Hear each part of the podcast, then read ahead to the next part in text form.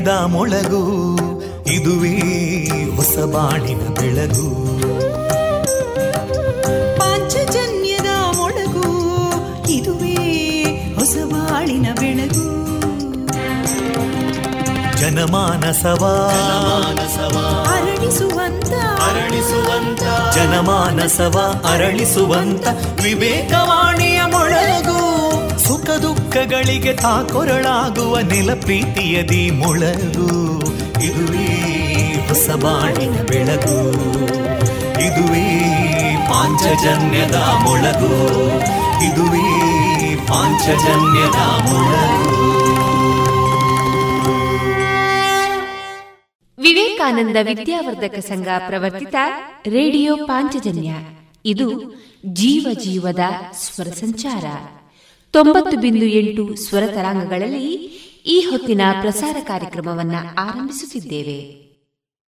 ಆತ್ಮೀಯ ಶ್ರೋತೃ ಬಾಂಧವರಿಗೆ ರೇಡಿಯೋ ಪಾಂಚಜನ್ಯ ಸಮುದಾಯ ಬಾನುಲಿ ಕೇಂದ್ರ ಬಳಗದ ಪರವಾಗಿ ನಾನು ತೇಜಸ್ವಿನಿ ಮಾಡುವ ಪ್ರೀತಿಪೂರ್ವಕ ನಮಸ್ಕಾರಗಳು. ವಂದೇ ಮಾತರಂ. ವಂದೇ ಮಾತರಂ. सुजलां सुफलां मलयज शीतलां सस्यश्यामलां मातरं वन्दे मातरम् शुभ्रजोत्स्ना पुलकितयामिनीं पुल्लकुसुमिता ध्रुमदळशोभिनीं सुहासिनीं सुमधुरभाषिणीं सुखदां वरदां मातरं वन्दे मातरम् कोटिकोटिकण्ठा कलकलनिनादकराले कोटि कोटि भुजैदृता करकलवाले अबलां केनो मायेतो बले बहुबलधारिणीं नमामि तारिणीं रिपुदलवारिणी मातरम् वन्दे मातरम् तुमि विद्या तुमि धर्मा तुमि हृदि तुमि मर्मा त्वं हि प्राणा शरीरे बाहुते तुमि मा शक्ति हृदये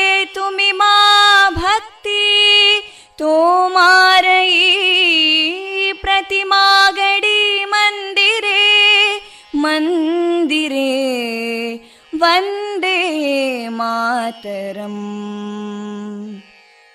त्वं हि दुर्गा दशप्रहरणधारिणीं कमलां कमलदलविहारिणीं वाणीं विद्यादायिनीं नमामि त्वां नमामि कमलाम् अमलामतुलां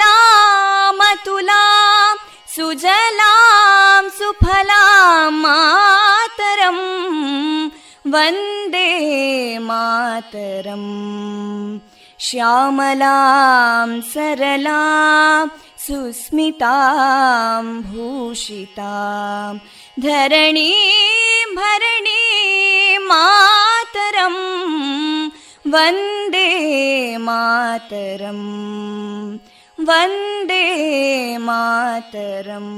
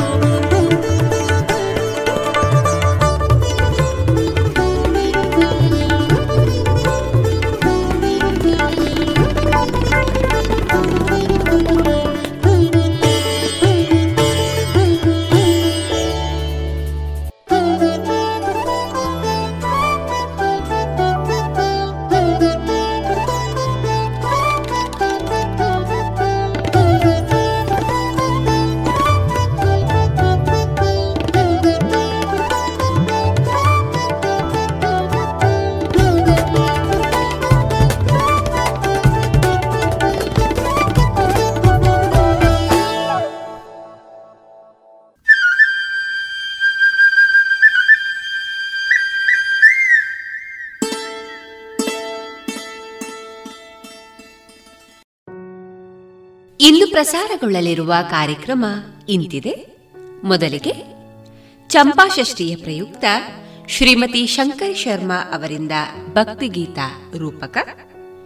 ಶ್ರೀಯುತ ಕೃಷ್ಣರಾಜ ಕೆದಿಲಾಯ ಅವರ ರಚಿತ ಚಿಂತನ ವಾಚನ. ಶ್ರೀ ಆಂಜನೇಯ ಮಹಿಳಾ ಯಕ್ಷಗಾನ ಕಲಾ ಸಂಘ ಬೊಳುವಾರು.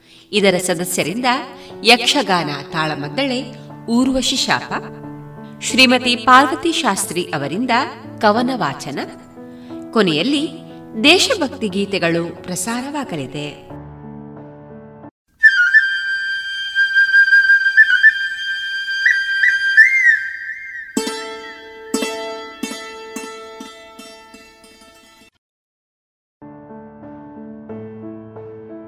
ಇದೀಗ ಷಷ್ಠಿ ಪ್ರಯುಕ್ತ ಶ್ರೀಮತಿ ಶಂಕರಿ ಶರ್ಮಾ ಅವರಿಂದ ಭಕ್ತಿಗೀತ ರೂಪಕವನ್ನ ಕೇಳೋಣ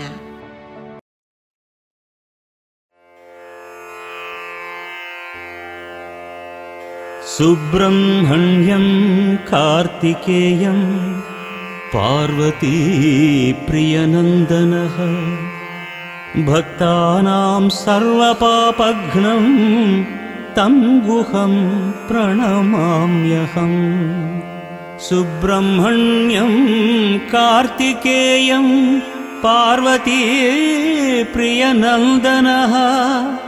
भक्तानां सर्वपापघ्नौ तं गुहं प्रणमाम्यहम् तं गुहं प्रणमाम्यहम्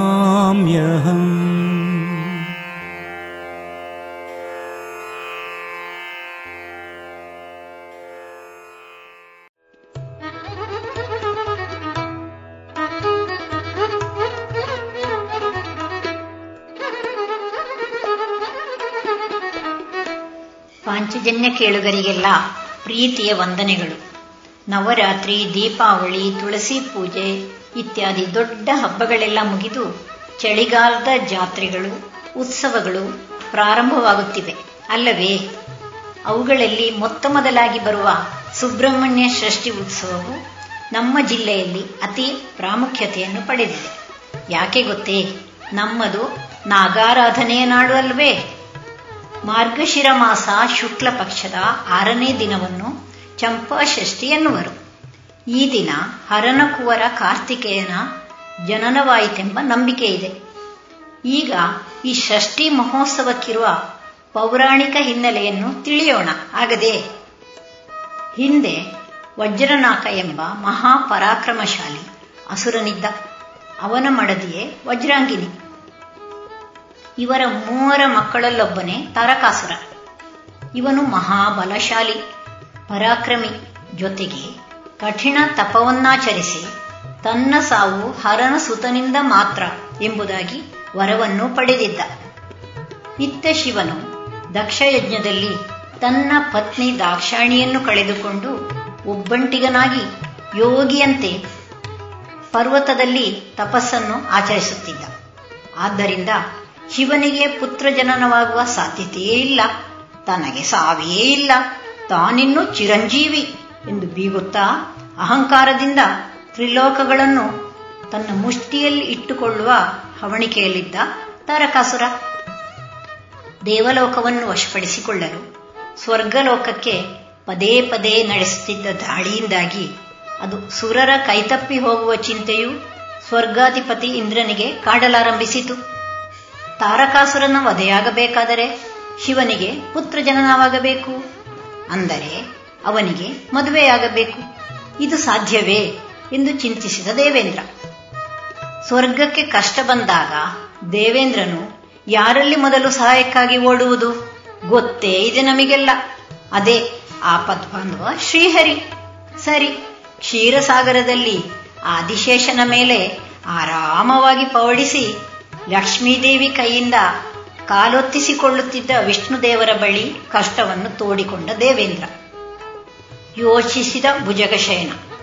ಇದಕ್ಕಿರುವ ದಾರಿ ಎಂದರೆ ಹರನ ತಪಸ್ಸನ್ನು ಕೆಡಿಸುವುದು ಹಾಗೂ ಮದುವೆಯಾಗುವಂತೆ ಮನಸ್ಸನ್ನು ಪರಿವರ್ತಿಸುವುದು. ಇದಕ್ಕೆ ಸರಿಯಾದ ವ್ಯಕ್ತಿ ಯಾರು? ಕಾಮದೇವ ಎಂದುಕೊಂಡ. ಹಾಗೆಯೇ ಮನ್ಮಥನಿಗೆ ಕರೆ ಹೋಯಿತು. ವಿಷಯ ತಿಳಿದ ಕಾಮದೇವನಿಗೆ ಬಹಳ ಭಯವಾಯಿತು. ಸಿಟ್ಟಲ್ಲಿ ಶಿವನು ತನ್ನ ಮೂರನೇ ಕಣ್ಣನ್ನು ತೆರೆದರೆ ನನ್ನ ಗತಿಯೇನು ಎಂದು ಯೋಚಿಸಿದ. ಆದರೂ ಸ್ವರ್ಗದ ಉಳಿವಿಗೆ ಹಾಗೂ ಲೋಕೋದ್ಧಾರಕ್ಕಾಗಿ ತನ್ನ ಪ್ರಾಣ ಅರ್ಪಣೆಗೂ ಸಿದ್ಧವಿದ್ದ ಮನ್ಮಥನು ತನ್ನ ಪ್ರೀತಿಯ ರತಿಯನ್ನು ಸಮಾಧಾನಿಸಿ ಶಿವನು ತಪಸ್ಸುಗೈಯುತ್ತಿರುವಲ್ಲಿಗೆ ಹೋಗುವನು. ಅಲ್ಲಿ ಮನ್ಮಥನು ಬಿಟ್ಟ ಸುಮಶರವು ಮಹೇಶ್ವರನ ತಪಸ್ಸನ್ನು ಭಂಗಗೊಳಿಸುವಲ್ಲಿ ಸಫಲವಾಯಿತು. ಇತ್ತ ತನ್ನ ತಂದೆ ದಕ್ಷ ಪ್ರಜಾಪತಿಯಿಂದ ಅವಮಾನಿತಳಾಗಿ ತನ್ನ ಯೋಗಾಗ್ನಿಯಿಂದಲೇ ಶರೀರ ಸುಟ್ಟುಕೊಂಡು ದೇಹತ್ಯಾಗ ಮಾಡಿದ ಮಹೇಶ್ವರಿಯು ಪರ್ವತರಾಜನ ಮಗಳು ಪಾರ್ವತಿಯಾಗಿ ಮರುಜನ್ಮ ಪಡೆಯುತ್ತಾಳೆ. ಬೆಳೆಯುತ್ತಿರುವಾಗಲೇ ಸದಾ ಹರನ ಧ್ಯಾನದಲ್ಲಿ ನಿರತಳಾಗಿರುತ್ತಾಳೆ ಇವಳು. ಪ್ರಾಯಕ್ಕೆ ಬಂದ ಪಾರ್ವತಿಯು ತಪೋನಿರತ ಶಿವನಿದ್ದ ಪರ್ವತದಲ್ಲಿಯೇ ತಪಸ್ಸನ್ನು ಆಚರಿಸುತ್ತಿರುತ್ತಾಳೆ. ಕಾಮದೇವನ ಸುಮಬಾಣ ತಗುಲಿ ಕಣ್ತೆರೆದ ಶಂಕರನು ತಪೋಭಂಗಗೊಳಿಸಿದವರು ಯಾರು ಎಂದು ಬಹಳ ಕೋಪಗೊಂಡು ತನ್ನ ಮೂರನೇ ಕಣ್ಣನ್ನು ತೆರೆಯುತ್ತಾನೆ. ತಕ್ಷಣವೇ ಎದುರುಗಿದ್ದ ಮನ್ಮಥನು ಅವನ ಕೋಪಾಗ್ನಿಗೆ ಸುಟ್ಟು ಭಸ್ಮವಾಗುತ್ತಾನೆ. ಆದರೆ ತಗಲಿದ ಸುಮಬಾಣದ ದೆಸೆಯಿಂದಾಗಿ ಅಲ್ಲೇ ಶಿವಧ್ಯಾನ ನಿರತಳಾಗಿದ್ದ ಪಾರ್ವತಿಯನ್ನು ಕಂಡು ಅವಳ ಬಗ್ಗೆ ತನ್ನ ಆಂತರ್ಯದಿಂದಲೇ ತಿಳಿದುಕೊಳ್ಳುವನು. ಯಾರೆಂದು? ತನ್ನ ತಪ್ಪಿನ ಅರಿವಾಗಿ ಮನ್ಮಥನಿಗೆ ಹರನು, ಜೀವದಾನ ನೀಡುವನು ಹಾಗೆಯೇ ಕಾಮದೇವನು ಅನಂಗನಾಗಿ ಸಕಲರ ಮನದಲ್ಲಿ ಉಳಿಯುವನು. ಶಿವ ಪಾರ್ವತಿಯರ ವಿವಾಹದ ಬಳಿಕ ಜನಿಸಿದ ಬಾಲನೆ ಕಾರ್ತಿಕೇಯ. ಆರು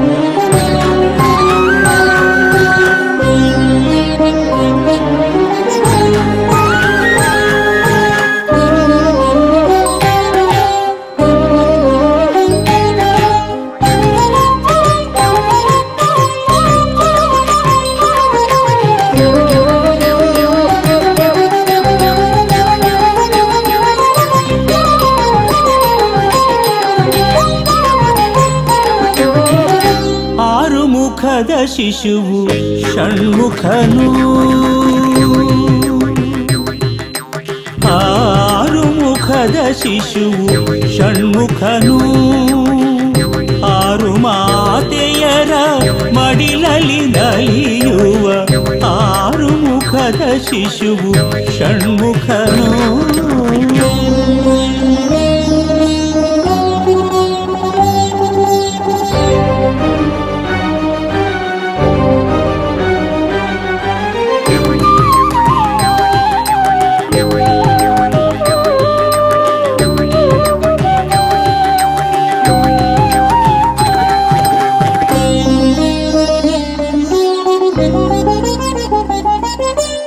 ಉಮಾ ಮಹೇಶನ ಸಂಗಮದಲ್ಲಿ ಕಾಲನೇತನ ದಿವ್ಯತೆ ತೇಜದಿಂದ ಉಮಾ ಮಹೇಶನ ಸಂಗಮದಲ್ಲಿ ಕಾಲನೇತನ ದಿವ್ಯತೆ ತೇಜದಿಂದ ಶರವಣ ತಟದ ಗಂಗೆಯ ಒಡಲಲಿ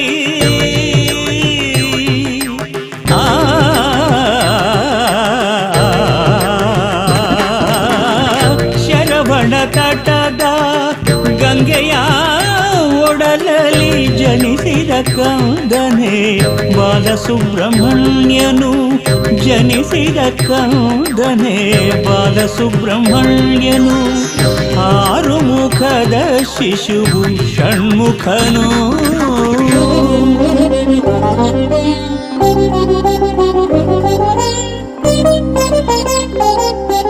ಪ್ರಣವದ ಅರ್ಥವ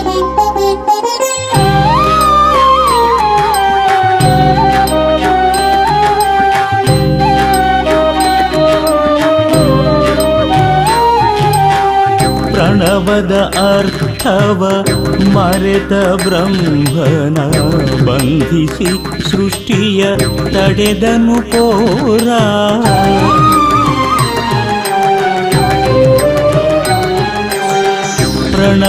प्रणवदार्थव मरत ब्रह्मणा बन्धिसि सृष्टिय तडेदनुपोरा असुरता ತಾರಕನ ಶಿರವ ಛೇದಿಸಿ ಆ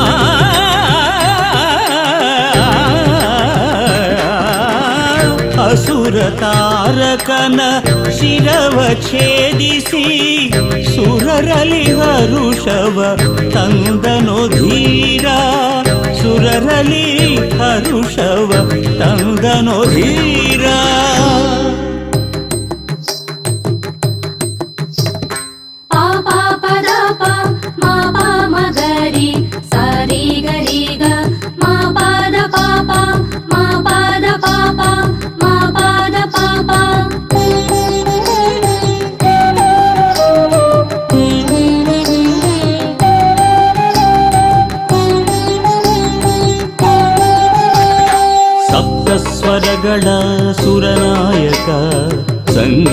ಪ್ರಿಯಲೋಲನು ಷಣ್ಮುಖ. ಸಪ್ತಸ್ವರಗಳ ಸುರನಾಯಕ, ಸಂಗೀತ ಪ್ರಿಯಲೋಲನು ಷಣ್ಮುಖ. ರಾಗತಾಳಗಳ ಸಾಮಗಾಯನವ ರಾಗತಾಳಗಳ ಸಾಮಗಾಯನವ, ತನ್ಮಯಗೊಳಿಸುವ ಶೃಂಗಾರ ರೂಪನು, ತನ್ಮಯಗೊಳಿಸುವ ಶೃಂಗಾರ ರೂಪನು.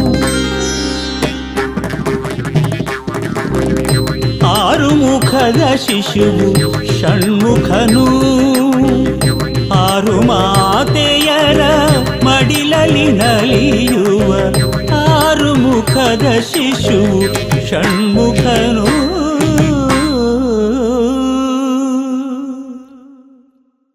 ಮಯೂರ ವಾಹನನಾದ ಬಾಲಕ ಷಣ್ಮುಖನು ದೇವಾದಿ ದೇವತೆಗಳ ಪ್ರಾರ್ಥನೆಯಂತೆ ಖೂಳ ತಾರಕಾಸುರನ್ನು ತರಿದು ಲೋಕೋದ್ಧಾರಕ್ಕೆ ಕಾರಣನಾಗುತ್ತಾನೆ. ಈ ದಿನವನ್ನು ಷಷ್ಠಿ ಮಹೋತ್ಸವವಾಗಿ ಆಚರಿಸಲಾಗುತ್ತದೆ ಎನ್ನುವ ನಂಬಿಕೆ ಕೂಡ ಇದೆ. ನಮ್ಮಲ್ಲಿ ಷಣ್ಮುಖನನ್ನು ಸರ್ಪರೂಪದಲ್ಲಿ ಪೂಜಿಸುವುದು ರೂಢಿ. ಸಹಜ ಶರೀರನಾದ ಸ್ಕಂದನನ್ನು ನಾಗರೂಪದಲ್ಲಿ ಪೂಜಿಸಲು ಕಾರಣವಾದ ಪೂರಕ ಕಥೆಯೊಂದು ಬಹಳ ಕುತೂಹಲಕಾರಿಯಾಗಿದೆ. ಕೇಳಿ. ತಾರಕಾಸುರನನ್ನು ಕೊಂದು ಸಕಲ ದೇವಾದಿ ದೇವತೆಗಳಿಂದ ಸ್ತುತಿಸಿ ಹೊಗಳಲ್ಪಟ್ಟ ಮಯೂರವಾಹನನಿಗೆ ಮನದೊಳಗೆ ಸ್ವಲ್ಪ ಅಹಂಕಾರ ಹುಟ್ಟಿಕೊಳ್ಳತೊಡಗಿತು. ನಾನೇ ಎಲ್ಲರಿಂದ ದೊಡ್ಡವನು, ಬಲಶಾಲಿ ಎಂದು ಬೀಗಿ ಜಂಬಪಡುತ್ತಾ ಮೇಲೇರತೊಡಗಿದನು. ಮೇಲೇರುತ್ತಾ ಮೇಲೇರುತ್ತಾ ಎಲ್ಲಾ ಲೋಕಗಳನ್ನು ದಾಟಿ ಅತ್ಯಂತ ಮೇಲಿನ ಲೋಕವಾದ ಸತ್ಯಲೋಕವನ್ನು ತಲುಪುವನು. ಸತ್ಯಲೋಕವು ಬ್ರಹ್ಮದೇವನ ಆವಾಸ ಸ್ಥಾನ ಬ್ರಹ್ಮದೇವನು ತನ್ನ ಪತ್ನಿ ಸರಸ್ವತಿಯ ಜೊತೆ ಏಕಾಂತದಲ್ಲಿ ಇರುವ ವೇಳೆಯಲ್ಲಿಯೇ ನವಿಲು ವಾಹನನು ಅಲ್ಲಿಗೆ ತಲುಪಿಬಿಟ್ಟಿದ್ದನು. ಬಹಳ ಸಿಟ್ಟುಗೊಂಡ ಚತುರ್ಭುಜನು ಪುಟ್ಟ ಬಾಲಕನಿಗೆ ತಿಳಿಯದೆ ಘಟಿಸಿದ ತಪ್ಪೆನ್ನುವುದನ್ನೂ ಲೆಕ್ಕಿಸದೆ ನೀನು ಕುರೂಪಿಯಾದ ಸರೀಸೃಪವಾಗಿ ಭೂಮಿಯಲ್ಲಿ ಜೀವಿಸು ಎಂಬುದಾಗಿ ಘೋರ ಶಾಪವನ್ನೆಯುತ್ತಾನೆ ಮೂರ್ಲೋಕಗಳಲ್ಲೇ ಅತ್ಯಂತ ಸುಂದರನಾಗಿದ್ದ ಬಾಲಕ ಕಾರ್ತಿಕೇಯನು ತಕ್ಷಣವೇ ಬೃಹದಾಕಾರದ ಅಸಹ್ಯ ರೂಪದ ವಿಷಯುಕ್ತ ಹಾವಾಗಿ ಭೂಲೋಕದಲ್ಲಿರುವ ತನ್ನ ತಾಯಿ ಕೈಲಾಸ ಪರ್ವತ ಸ್ಥಿತಿ ಪಾರ್ವತಿಯ ಪಾದಗಳ ಬಳಿಯೇ ಬಿದ್ದು ಬಿಡುವನು. ಕಕ್ಕಾಬಿಕ್ಕಿಯಾದ ತಾಯಿಯು ತನ್ನ ಮಗನ ದುಸ್ಥಿತಿಯನ್ನು ಕಂಡು ರೋಧಿಸತೊಡಗುತ್ತಾಳೆ. ಪರಿಸ್ಥಿತಿಯನ್ನು ಅರಿತ ನಟರಾಜನು ಬ್ರಹ್ಮನನ್ನು ಕರೆಸಿ ಪರಿಹಾರವನ್ನು ಕೇಳಲಾಗಿ ಕೊಟ್ಟ ಶಾಪವನ್ನು ಹಿಂಪಡೆಯಲಾಗದ ಬ್ರಹ್ಮನು ಮಹಾವಿಷ್ಣುವಿನ ಮೊರೆ ಹೋಗುತ್ತಾನೆ. ಶ್ರೀಮನ್ನಾರಾಯಣನು ಬಾಲಷಣ್ಮುಖನು ತನ್ನ ಎರಡೂ ರೂಪಗಳಲ್ಲಿಯೂ ಪೂಜಿಸಲ್ಪಡಲಿ, ನಾಗರೂಪದಲ್ಲಿ ವಾಸುಕಿ ಎಂಬ ನಾಮವುಳ್ಳವನಾಗಿ ಸಕಲ ನಾಗಗಳ ನಾಯಕನಾಗಿ ವಿಜೃಂಭಿಸುತ್ತಾ ಭಕ್ತರ ಕಷ್ಟಗಳನ್ನು ಪರಿಹಾರ ಮಾಡಿದರೆ ಸಹಜ ರೂಪದ ಕಾರ್ತಿಕೇಯನು ಭಕ್ತರ ಮನದಲ್ಲಿ ಆಧ್ಯಾತ್ಮಿಕತೆಯನ್ನು ಉದ್ದೀಪನಗೊಳಿಸುವ ಕಾರ್ಯವೆಸಗಿ ಮಾನವರನ್ನು ಉದ್ಧರಿಸಲಿ ಎಂಬುದಾಗಿ ವರವನ್ನಿತ್ತು ಕರುಣಿಸುವನು. ಆದ್ದರಿಂದ ಇಂದಿಗೂ ಸುಬ್ರಹ್ಮಣ್ಯನು ಎರಡೆರಡು ರೂಪಗಳಲ್ಲಿ ಭಕ್ತರನ್ನು ಪೊರೆಯುತ್ತಿರುವನು.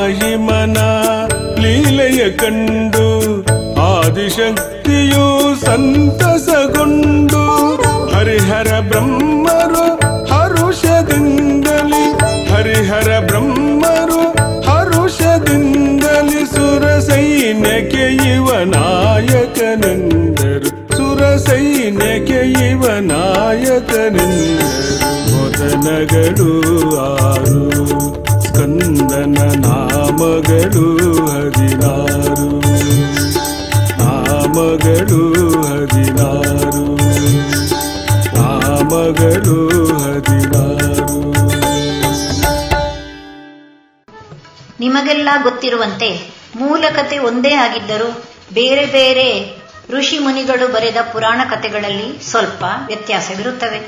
ಮೇಲೆ ಹೇಳಿದ ಕಥೆಯ ಇನ್ನೊಂದು ರೂಪವಿದೆ ನಮ್ಮ ಸ್ಕಂದ ಪುರಾಣದಲ್ಲಿ. ಇದನ್ನು ಕೇಳೋಣವೇ? ಲೋಕಕಂಟಕನಾದ ತಾರಕಾಸುರನನ್ನು ಸಂವರಿಸಿದ ಹದಿಹರೆಯದ ಕಾರ್ತಿಕೇಯನು ಒಮ್ಮೆ ಸಕಲ ಲೋಕ ಸಂಚಾರಕ್ಕಾಗಿ ಹೊರಟಿದ್ದ. ಹಾಗೆಯೇ ಹೋಗುತ್ತಾ ಬ್ರಹ್ಮಲೋಕಕ್ಕೆ ತಲುಪಿದ ಕುಮಾರನು ಯೌವನದ ಮದದಿಂದ ಬ್ರಹ್ಮನನ್ನೇ ಅಪಹಾಸ್ಯ ಮಾಡಿ ಅವಮಾನಿಸಿದ. ಆಗ ಬ್ರಹ್ಮನು ಮನನೊಂದು ಭಯಂಕರ ವಿಷವುಳ್ಳ ಘಟಸರ್ಪವಾಗುವಂತೆ ಷಣ್ಮುಖನನ್ನು ಶಪಿಸುತ್ತಾನೆ. ಆ ಕೂಡಲೇ ಸ್ಕಂದನು ಕುಂಡಲಿನಿ ರೂಪದ ಭಯಂಕರ ಸರ್ಪವಾಗಿ ಮಾರ್ಪಡುತ್ತಾನೆ. ಈ ಸುದ್ದಿ ತಿಳಿದ ಪಾರ್ವತಿ ಮಗನನ್ನು ಮೊದಲ ರೂಪದಲ್ಲೇ ಪಡೆಯಲು ಷಷ್ಠಿ ಉಪವಾಸವನ್ನು ಕೈಗೊಳ್ಳುತ್ತಾಳೆ. ವ್ರತದ ಉದ್ಯಾಪನೆ ಅಂದರೆ ಕೊನೆಯ ಸಮಾರೋಪದ ದಿನ ಮಹಾವಿಷ್ಣುವಿನ ಸಹಿತ ಸಕಲ ದೇವಾದಿ ದೇವತೆಗಳೆಲ್ಲ ಪಾಲ್ಗೊಳ್ಳುವರು. ಜೊತೆಗೆ ಘಟಸರ್ಪ ರೂಪದಲ್ಲಿದ್ದ ಸ್ಕಂದನು ಅಲ್ಲಿಗೆ ಬರುತ್ತಾನೆ. ಈ ಶುಭ ಸಂದರ್ಭದಲ್ಲಿ ಹರಿಯ ಕರಸ್ಪರ್ಶದಿಂದ ಕುಮಾರ ತನ್ನ ಮೊದಲ ಸುಂದರ ರೂಪವನ್ನು ಪಡೆಯುತ್ತಾನೆ. ಈ ಪುಣ್ಯ ದಿನವನ್ನೇ ಸುಬ್ರಹ್ಮಣ್ಯ ಷಷ್ಠಿ ಎಂದು ಆಚರಿಸಲಾಗುತ್ತದೆ. ಮಾನವ ದೇಹದ ಕುಂಡಲಿನಿಯಲ್ಲಿ ಕುಳಿತ ವಾಸುಕಿ ದೇವರು ಮಂಡಲ ಮಂಡಿತ ನಾಗರೂಪದಲ್ಲಿದ್ದ ಕಾರ್ತಿಕೇಯನೇ ಆಗಿದ್ದು ಸಕಲ ಭಕ್ತಾದಿಗಳಿಂದ ಆರಾಧಿಸಲ್ಪಡುತ್ತಾನೆ. ಈ ದಿನದಂದು ಇಡೀ ದಿನ ಉಪವಾಸ ಬಿದ್ದು ಸುಬ್ರಹ್ಮಣ್ಯ ದೇಗುಲಗಳಿಗೆ ಹೋಗಿ ಭಕ್ತಿಯಿಂದ ಪೂಜೆಗೈಯುವುದು ಸಂಪ್ರದಾಯ. ಸುಮಾರು ನಾಲ್ಕೈದು ದಶಕಗಳ ಹಿಂದೆ ನಮ್ಮ ಚಿಕ್ಕಂದಿನಲ್ಲಿ ಈ ದಿನಗಳೆಂದರೆ ನಮಗೆಲ್ಲ ನಿಜವಾಗಿಯೂ ಹಬ್ಬವೇ. ಎಂದೂ ಉಪವಾಸ ಮಾಡದ ಮನೆ ಮಂದಿಯೆಲ್ಲ ಈ ದಿನ ಉಪವಾಸ ವ್ರತ ಕೈಗೊಳ್ಳುವರು. ಮನೆ ಹೆಣ್ಣು ಮಕ್ಕಳಿಗೆ ಬೆಳಗ್ಗಿನ ಉಪಾಹಾರ ತಯಾರಿಸುವ ಗೋಜಿಯೇ ಇಲ್ಲ. ತೋಟದ ತೆಂಗಿನ ಮರದಿಂದ ಆಗ ತಾನೇ ಕಿತ್ತು ತಂದ. ತಾಜಾ ಸೀಯಾಳದ ನೀರು ಕುಡಿಯಲು ನಮಗೆಲ್ಲ ಪೈಪೋಟಿ. ಅದರೊಳಗಿರುವ ರುಚಿಯಾದ ಎಳೆತಿರುಳು ಮಕ್ಕಳಾದ ನಮ್ಮ ಹೊಟ್ಟೆಪಾಲು ವಿಪರೀತ ಚಳಿಯಲ್ಲಿ ನಡುಗುತ್ತಾ ಎಲ್ಲರೂ ಒಟ್ಟುಗೂಡಿ ಅತಿ ಸಮೀಪವೆಂದರೆ ನಾಲ್ಕು ಮೈಲು ದೂರವಿರುವ ಸುಬ್ರಹ್ಮಣ್ಯ ದೇವಸ್ಥಾನಕ್ಕೆ ನಡೆದುಕೊಂಡೇ ಹೋಗಿ ಜಾತ್ರೋತ್ಸವವನ್ನು ನೋಡಿ ತಡ ಮಧ್ಯಾಹ್ನದ ಪ್ರಸಾದ ಭೋಜನವನ್ನು ಸ್ವೀಕರಿಸಿ ಸಂಭ್ರಮ ಪಡುತ್ತಿದ್ದುದು ಈಗ ಸಿಹಿ ನೆನಪುಗಳ ಪಟ್ಟಿಯಲ್ಲಿ ಸೇರಿ ಹೋಗಿದೆ. ರಾತ್ರಿಗೆ ಫಲಾಹಾರದೊಂದಿಗೆ ಷಷ್ಠಿ ಉಪವಾಸ ವ್ರತದ ಸಂಭ್ರಮಕ್ಕೆ ಮಂಗಳ ಹಾಡಲಾಗುವುದು.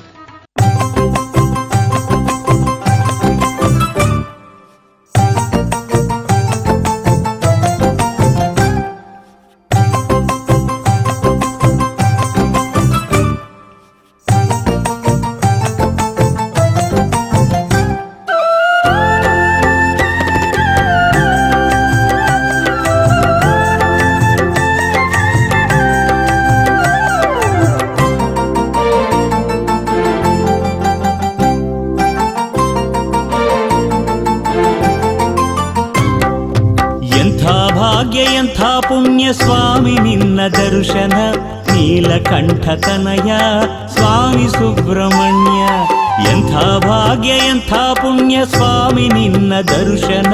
ನೀಲಕಂಠ ತನಯ ಸ್ವಾಮಿ ಕಾರ್ತಿಕೇಯ. ಎಂಥ ಭಾಗ್ಯ.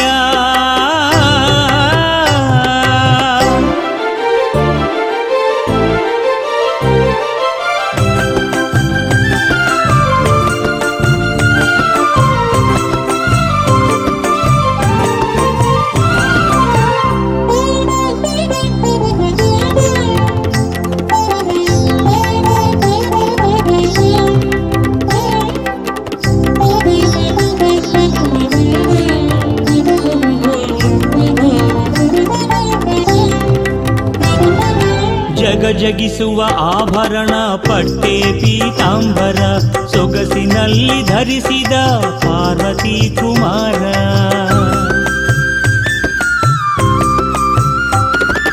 ಜಗ ಜಗಿಸುವ ಆಭರಣ, ಪಟ್ಟೆ ಪೀತಾಂಬರ, ಸೊಗಸಿನಲ್ಲಿ ಧರಿಸಿದ ಪಾರ್ವತಿ ಕುಮಾರ, ರಜತಹಾರ ಭೂಷಣನೇ. जतहारभूषणने स्वामी षडानन देवसेनवल्लभने वल्लभनि देवसेनवल्लभने नायकनि यन्था भाग्या।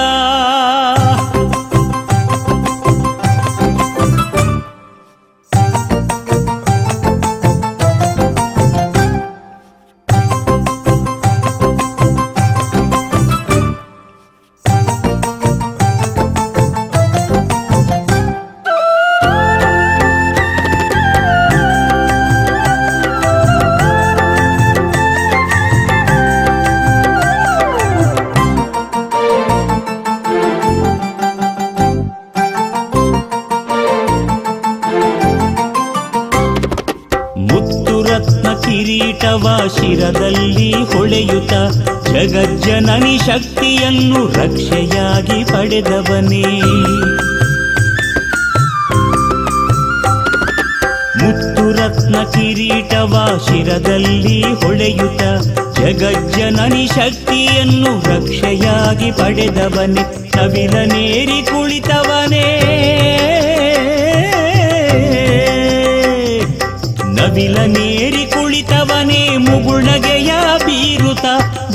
ಬೇಡಿದವರ ಕೊಡುವ ದೈವ ಸುಂದರೇಶನ ಸುತ ಬೇಡಿದವರ ಕೊಡುವ ದೈವ ಸುಂದರೇಶನ ಸುತ ಎಂಥ ಭಾಗ್ಯ?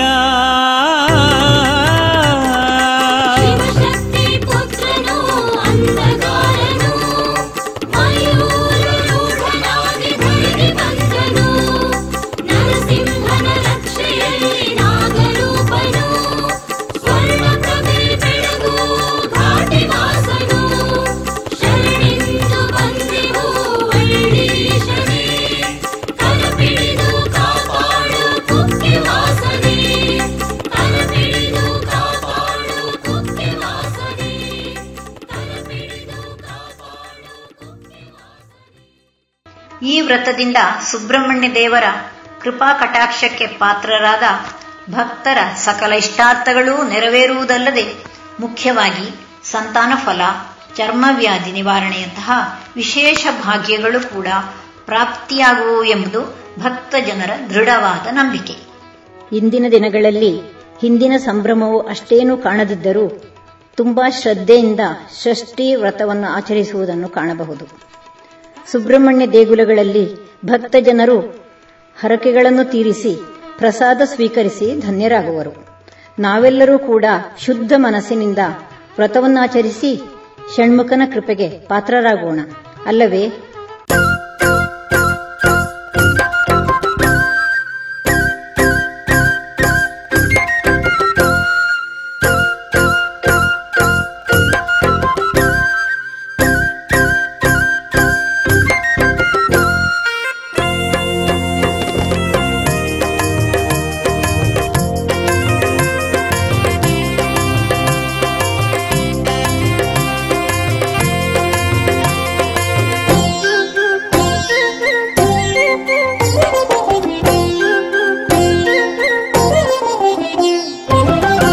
ನಸುನಗೆ ಚೆಲ್ಲುತ್ತ ಭಾಮೆಯರ ಸಹಿತ ಮಯೂರಾರೂಢನಾಗಿ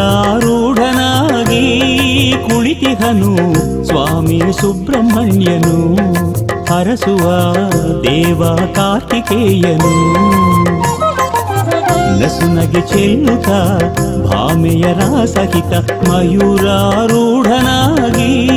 ಕುಳಿತಿಹನು ಸ್ವಾಮಿ ಸುಬ್ರಹ್ಮಣ್ಯನು ಹರಸುವ ದೇವ ಕಾರ್ತಿಕೇಯನು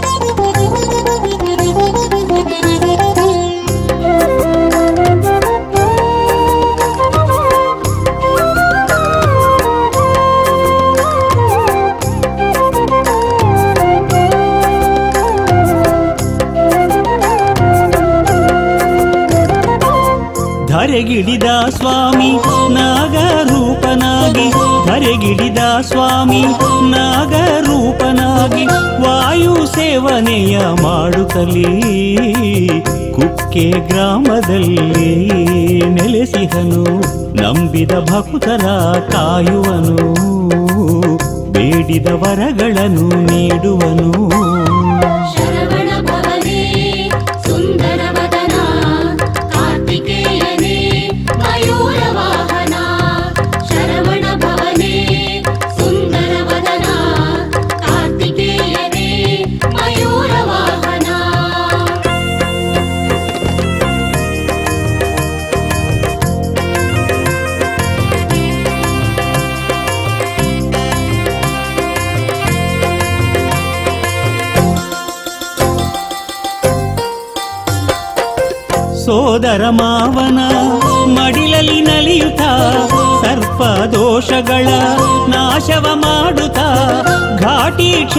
ಕ್ಷೇತ್ರದಲ್ಲಿ ನೆಲೆಸಿದನು ಪವಿತ್ರ ಮೃತ್ತಿಕೆಯ ನೀಡುವನು ಭವರೋಗವನೆಲ್ಲ ನೀಗುವನು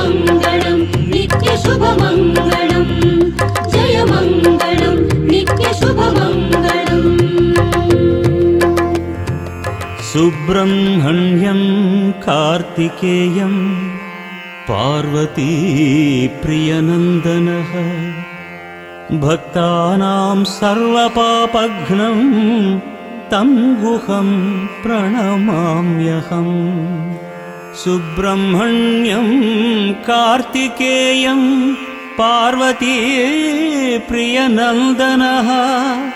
भक्तानां सर्वपापघ्नं तं गुहं प्रणमाम्यहम् तं गुहं प्रणमाम्यहम्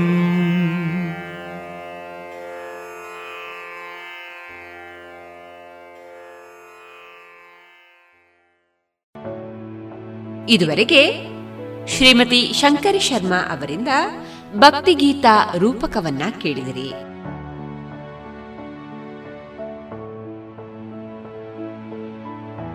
ಇನ್ನೀಗ ಶ್ರೀಯುತ ಕೃಷ್ಣರಾಜ ಕೆದಿಲಾಯ ಅವರ ರಚಿತ ಚಿಂತನವನ್ನ ಕೇಳೋಣ.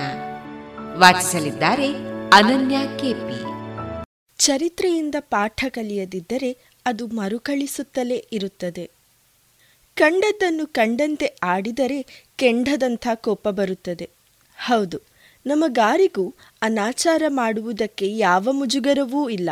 ಆದರೆ ಅದನ್ನು ಯಾರಾದರೂ ಎತ್ತಿ ಆಡಿಬಿಟ್ಟರೋ ಆಗ ನಮಗೆ ಅವರ ಮೇಲೆ ಎಲ್ಲಿಲ್ಲದ ಸಿಟ್ಟು ಬಂದು ಬಿಡುತ್ತದೆ ಈ ಮಾತನ್ನು ನೀವು ಎಲ್ಲಾದರೂ ಕೇಳಿಯೇ ಇದ್ದೀರಿ. ಒಂದೆರಡು ಬಾರಿಯಲ್ಲ ಅನೇಕ ಸಲ ಕೇಳಿದ್ದೀರಿ. ಹೌದು, ಏನದು? ನಾನು ಮಾಡಿದ್ದೇನೋ ನಿಜ. ಅದು ತಪ್ಪೂ ಆಗಿರಬಹುದು. ಹಾಗೆಂದು ಅದನ್ನು ಎಲ್ಲರೆದುರು ಆಡಿಬಿಡೋದಾ? ಅಲ್ಲ, ನನಗೆಷ್ಟು ಅವಮಾನವಾಯಿತು ಗೊತ್ತಾ? ಎಂದು ಸಿಡಿಮಿಡಿಗೊಂಡು ರೋಷದಿಂದ ಎಷ್ಟೋ ಮಂದಿ ಆಡುತ್ತಾರೆ. ಅಸಲಿಗೆ ತಾವು ಮಾಡುವಾಗ ಆಗದ ಅವಮಾನ ಎತ್ತಿ ಆಡುವಾಗ ಆಗುತ್ತದೆ. ಇದು ಸಾಮಾನ್ಯವಾಗಿ ಎಲ್ಲರಲ್ಲೂ ಇರುವ, ಆದರೆ ಇರಬಾರದ ಕೆಟ್ಟ ಗುಣ. ಇದು ನಿಮ್ಮಲ್ಲೂ ಇರಬಹುದು, ನನ್ನಲ್ಲೂ ಇರಬಹುದು. ನಮ್ಮಲ್ಲಿರುವ ಇಂಥ ಅನೇಕ ಕೆಟ್ಟ ಗುಣಗಳನ್ನು ಹೋಗಲಾಡಿಸಿಕೊಂಡಾಗಲೇ ನಾವು ಪ್ರಾಮಾಣಿಕ ಮನುಷ್ಯರಾಗುವುದು.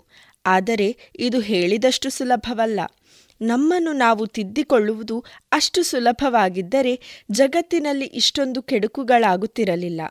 ಕಳ್ಳತನ, ಸುಳ್ಳು ಹೇಳುವುದು, ಹಠಮಾರಿತನ, ಸೋಮಾರಿತನ, ಚಾಡಿ ಹೇಳುವುದು, ಇಬ್ಬರೊಳಗೆ ಜಗಳ ಹುಟ್ಟಿಸುವುದು, ಇವೆಲ್ಲ ಕೆಟ್ಟದ್ದೆಂದು ಯಾರಿಗೆ ಗೊತ್ತಿಲ್ಲ? ಹಾಗೆಂದು ಅದನ್ನು ತಿಳಿದವರೇ ಮತ್ತೆ ಮತ್ತೆ ಮಾಡುತ್ತಾರೆಂದರೆ ಅದರ ಅರ್ಥ ಅವರಿಗೆ ಅದು ಮಾಡಬಾರದುದು ಎಂದು ಗೊತ್ತಿಲ್ಲ ಎಂದಲ್ಲ. ಗೊತ್ತಿದ್ದರೂ ಅವರಿಗೆ ಅದನ್ನು ಮಾಡದಿರಲಿಕ್ಕಾಗುವುದಿಲ್ಲ. ಅವರಿಗೆ ಅದು ತಪ್ಪೆಂದು ಗೊತ್ತಿದೆ. ಆದರೆ ಅವರಿಗೆ ಈಗ ಆಗಬೇಕಾದುದು ಏನೆಂದರೆ ಯಾರು ಇದನ್ನು ಎತ್ತಿ ಆಡದಿರುವುದು. ಬೆಕ್ಕು ಕಣ್ಣು ಮುಚ್ಚಿ ಹಾಲು ಕುಡಿಯುತ್ತದೆ, ಏಕೆ ಗೊತ್ತೇ? ಅದು ಕಣ್ಣು ಮುಚ್ಚಿಕೊಳ್ಳುವುದು ಯಾರು ನೋಡದಿರಲಿ ಎಂದೆ. ಆದರೆ ತಾನು ಕಣ್ಣು ಮುಚ್ಚಿಕೊಂಡರೆ ತನಗೆ ಯಾರೂ ಕಾಣುವುದಿಲ್ಲ. ಆದ್ದರಿಂದ ತನ್ನ ತಪ್ಪು ಯಾರಿಗೂ ಗೊತ್ತಾಗುವುದಿಲ್ಲ ಎಂದೇ ಅದರ ಎಣಿಕೆ. ಆದರೂ ತನ್ನನ್ನು ಎಲ್ಲರೂ ನೋಡುತ್ತಿದ್ದಾರೆಂಬ ಕಲ್ಪನೆಯೇ ಅದಕ್ಕಿಲ್ಲ. ಮನುಷ್ಯನ ಸ್ಥಿತಿ ಅದಕ್ಕಿಂತ ತುಸು ಭಿನ್ನ ಅಷ್ಟೆ. ತಾನು ಮಾಡಿದ ತಪ್ಪನ್ನು ಯಾರೂ ನೋಡದಿರಲಿ ಎಂದಿದ್ದರೂ ಒಂದು ವೇಳೆ ನೋಡಿದರೂ ಆಡದಿರಲಿ ಎಂದಿರುತ್ತದೆ. ಅದಕ್ಕೆ ಮನುಷ್ಯ ತಪ್ಪು ಮಾಡಲು ಅಂಜದೆ ಇತರರು ಅದನ್ನು ಎತ್ತಿ ಆಡಿದಾಗ ಅಂಜಿ ಆಡದಂತೆ ಎಚ್ಚರ ವಹಿಸುತ್ತಾನೆ ಆಡಿದರೆ ಸಿಡಿಮಿಡಿಗೊಳ್ಳುತ್ತಾನೆ. ಕಳ್ಳನಾದವನಿಗೆ ಸಿಕ್ಕಿಬಿದ್ದಾಗ ಆಗುವ ಮಾನಸಿಕ ಹಿಂಸೆ ಆತನಿಗೆ ಕಳ್ಳತನ ಮಾಡುವಾಗ ಆಗುವುದಿಲ್ಲ. ಅವನ ದೃಷ್ಟಿಯಲ್ಲಿ ಕಳ್ಳತನ, ಮೋಸ, ವಂಚನೆ, ದಗಲ್ಬಾಜಿ ಕೊಲೆ, ಸುಲಿಗೆ, ದರೋಡೆಗಳು ಒಂದು ಮಾಡಬಾರದ ಕೃತ್ಯಗಳೇ ಅಲ್ಲ. ಅವೆಲ್ಲ ಆತನಿಗೆ ಮಾಡಬಹುದಾದ ಕೃತ್ಯಗಳೇ. ಆದರೆ ಅವು ಸಿಕ್ಕಿಬೀಳಬಾರದ ಕೃತ್ಯಗಳು. ಅದಕ್ಕೆ ಆತ ಸಿಕ್ಕಿಬೀಳದಂಥ ಎಲ್ಲ ವ್ಯವಸ್ಥೆಗಳನ್ನು ಅಚ್ಚುಕಟ್ಟಾಗಿ ಮಾಡಿಕೊಂಡು ಬರುತ್ತಾನೆ. ಇಡೀ ಸಾಮಾಜಿಕ ವ್ಯವಸ್ಥೆಯನ್ನೇ ಅದಕ್ಕೆ ತಕ್ಕಂತೆ ಬದಲಾಯಿಸಲು ಹವಣಿಸುತ್ತಾನೆ. ನಮ್ಮ ರಾಜಕೀಯ ವ್ಯವಸ್ಥೆಯು ಇದಕ್ಕೆ ಪೂರಕವಾಗಿ ಬೆಳೆಯುತ್ತಾ ಹೋಗುತ್ತಿರುವುದು ನಾವೆಲ್ಲ ಕಳವಳ ಪಡಬೇಕಾದ ವಿಷಯ. ನಮ್ಮ ಧಾರ್ಮಿಕ, ಆಧ್ಯಾತ್ಮಿಕ ವಿಚಾರಗಳನ್ನು ಇಂಥ ದಂಧೆಗಳಿಗೆ ಅನುಕೂಲವಾಗುವಂತೆ ಬೆಳೆಸಿಕೊಂಡು ಬರಲಾಗುತ್ತಿದೆ. ನಮ್ಮ ಧಾರ್ಮಿಕ, ಆಧ್ಯಾತ್ಮಿಕ ವಿಚಾರಗಳನ್ನು ಇಂಥ ದಂಧೆಗಳಿಗೆ ಅನುಕೂಲವಾಗುವಂತೆ ಬೆಳೆಸಿಕೊಂಡು ಬರಲಾಗುತ್ತಿದೆ ಎಂಬುದು ಮತ್ತೂ ದುಃಖಿಸಬೇಕಾದ ಸಂಗತಿ. ದೇವರು ಧರ್ಮಗಳ ಹೆಸರಿನಲ್ಲಿ ಇಂಥ ಅವ್ಯವಹಾರಗಳು ವ್ಯಾಪಕವಾಗಿ ನಡೆಯುತ್ತಿದ್ದರೂ ನಾವು ಎತ್ತಿ ಆಡದಂಥ ಪರಿಸ್ಥಿತಿಗೆ ಒಳಗಾಗಿರುತ್ತೇವೆ. ಅವು ಧಾರ್ಮಿಕ ಚೌಕಟ್ಟಿನೊಳಗೆ ನಡೆಯುತ್ತಿರುವುದರಿಂದ ನಾವದನ್ನು ಎತ್ತಿ ಆಡಿದರೆ ಆಗ ನಾವು ಧರ್ಮವಿರೋಧಿಗಳಾಗಿ ಬಿಡುತ್ತೇವೆ ಅನಾಚಾರ, ಭ್ರಷ್ಟಾಚಾರಗಳೆನ್ನುವುದನ್ನು ಅತ್ಯಂತ ಕೆಟ್ಟ ದಂಧೆ ಎಂಬುದಾಗಿ ವ್ಯಾಪಕವಾಗಿ ಪ್ರಚಾರ ಮಾಡಲಾಗುತ್ತಿದ್ದರೂ ಅದನ್ನು ವ್ಯವಸ್ಥಿತವಾಗಿ ಮಾಡುತ್ತಾ ಬರುವವರಿಗೆ ಅದೇನು ಮುಜುಗರವನ್ನು ಉಂಟು ಮಾಡುವುದಿಲ್ಲ ಅದರ ಬದಲು ಅವರು ಅದನ್ನು ಎಲ್ಲರಿಗೂ ತಿಳಿದ ರಹಸ್ಯವಾಗಿ ಮಾಡುತ್ತಾ ಬಂದರೂ ಅದು ಯಾವುದೋ ಕಾರಣಕ್ಕೆ ಜನರ ಪ್ರತಿಭಟನೆಗೆ ಒಳಗಾದರೆ ಹಾಗೆ ನಡೆದದ್ದೇ ಸುಳ್ಳು ಎಂಬ ಹಾಗೆ ಪ್ರ, ಮತ್ತೆ ಪ್ರಚಾರ ಮಾಡುವಷ್ಟು ಬಲಿಷ್ಠರಾಗಿ ಅವರು ಬೆಳೆದಿರುತ್ತಾರೆ. ಆದ್ದರಿಂದ ಇಂದು ಯಾವುದೇ ಮಾಡಬಾರದ ಕೃತ್ಯಗಳು ರಾಜಾರೋಷವಾಗಿ ನಡೆಯುತ್ತಿದ್ದರೂ ಯಾರು ಎತ್ತಿ ಆಡದಂತೆ ಮಾತ್ರ ನಿರ್ಬಂಧಿತವಾಗುತ್ತಿದೆಯೇ ಹೊರತು ಯಾರು ಮಾಡುವುದನ್ನೇ ನಿಲ್ಲಿಸುವುದಿಲ್ಲ. ಆದ್ದರಿಂದ ಇಲ್ಲಿ ಈಗ ಬದಲಾಗಬೇಕಾದುದು ಸಾರ್ವಜನಿಕ ವ್ಯವಸ್ಥೆಯಲ್ಲ. ಬದಲಾಗಬೇಕಾದುದು ನಮ್ಮ ಮಾನಸಿಕ ಭಾವನೆಗಳು. ಒಳಗೊಂದು ಹೊರಗೊಂದು ಎಂಬುದನ್ನು ನಮ್ಮ ಪರಂಪರೆಯೇ ಬಹಳ ಹಿಂದಿನಿಂದಲೂ ಹೇಳುತ್ತಾ ಬಂದಿದೆ. ಅಪ್ರಿಯವಾದ ಸತ್ಯವನ್ನು ಹೇಳಬಾರದು ಎನ್ನುವುದರ ಮೂಲಕ ನಮ್ಮೆಲ್ಲರ ಬಾಯನ್ನು ಧಾರ್ಮಿಕ ಮುಖವಾಡದಿಂದ ಮುಚ್ಚಿಬಿಡಲಾಗಿದೆ. ನಾವು ಹೊರಗೆ ಹೇಗೆ ಕಾಣಿಸಿಕೊಂಡಿದ್ದೇವೋ ಹಾಗೆಯೇ ಯಥಾರ್ಥವಾಗಿ ಒಳಗೂ ಇರುತ್ತೇವಾ? ಹಾಗಿಲ್ಲವಾದರೆ ಆಡುವುದೊಂದು ಮಾಡುವುದೊಂದು ಎಂದಾಯಿತಲ್ಲವೇ? ಇಲ್ಲಿಯೇ ನಮ್ಮ ಮನಸ್ಸು ದ್ವಂದ್ವಕ್ಕೆ ಸಿಲುಕಿಕೊಳ್ಳುವುದು. ನಾವು ಇಲ್ಲಿ ಯಾವುದನ್ನು ಅನುಸರಿಸಬೇಕು? ಆಡಿದ್ದನ್ನು, ಆಡಬಾರದ್ದನ್ನು ಇಂಥ ಗೊಂದಲದಲ್ಲಿ ಸಿಲುಕಿದ ನಮ್ಮ ಮನಸ್ಸು ನಿಷ್ಕಲ್ಮಶವಾಗಿ, ಆರೋಗ್ಯಪೂರ್ಣವಾಗಿ ಇರುವುದು ಹೇಗೆ ಸಾಧ್ಯ? ತ್ರಿಕರಣ ಶುದ್ಧಿ ಇಲ್ಲದ ಮನುಷ್ಯ ಆತ ಮನುಷ್ಯನಾಗುವುದಿಲ್ಲ, ಮೃಗನಾಗುತ್ತಾನೆ. ಆದ್ದರಿಂದ ನೀವು ನಿಮ್ಮ ಮನಸ್ಸಿನಲ್ಲಿ ಏನಿದೆಯೋ ಅದನ್ನೇ ಮಾಡಿರಿ. ಆಗ ಮನಸ್ಸು ಪ್ರಕ್ಷುಬ್ಧಗೊಳ್ಳದೆ ಪ್ರಶಾಂತವಾಗಿರುತ್ತದೆ. ತಪ್ಪುಗಳನ್ನು ಯಾರೂ ಎತ್ತಿ ಆಡಬಾರದು ಎಂದು ಯಾರನ್ನೂ ನಿರ್ಬಂಧಿಸಬೇಡಿರಿ. ಏಕೆಂದರೆ ಮನುಷ್ಯನ ಆಡುವ ಸ್ವಾತಂತ್ರ್ಯವನ್ನೇ ಅದು ಕಸಿದುಕೊಳ್ಳುತ್ತದೆ. ಮಾತ್ರವಲ್ಲ, ಆತ ಸತ್ಯ ಹೇಳುವ ಶಕ್ತಿಯನ್ನೇ ಕಳೆದುಕೊಳ್ಳುತ್ತಾನೆ. ಆತ ಸುಳ್ಳು ಹೇಳುತ್ತಾ ಬದುಕುವುದಕ್ಕೆ ತನ್ನನ್ನು ಒಗ್ಗಿಸಿಕೊಳ್ಳುತ್ತಾನೆ.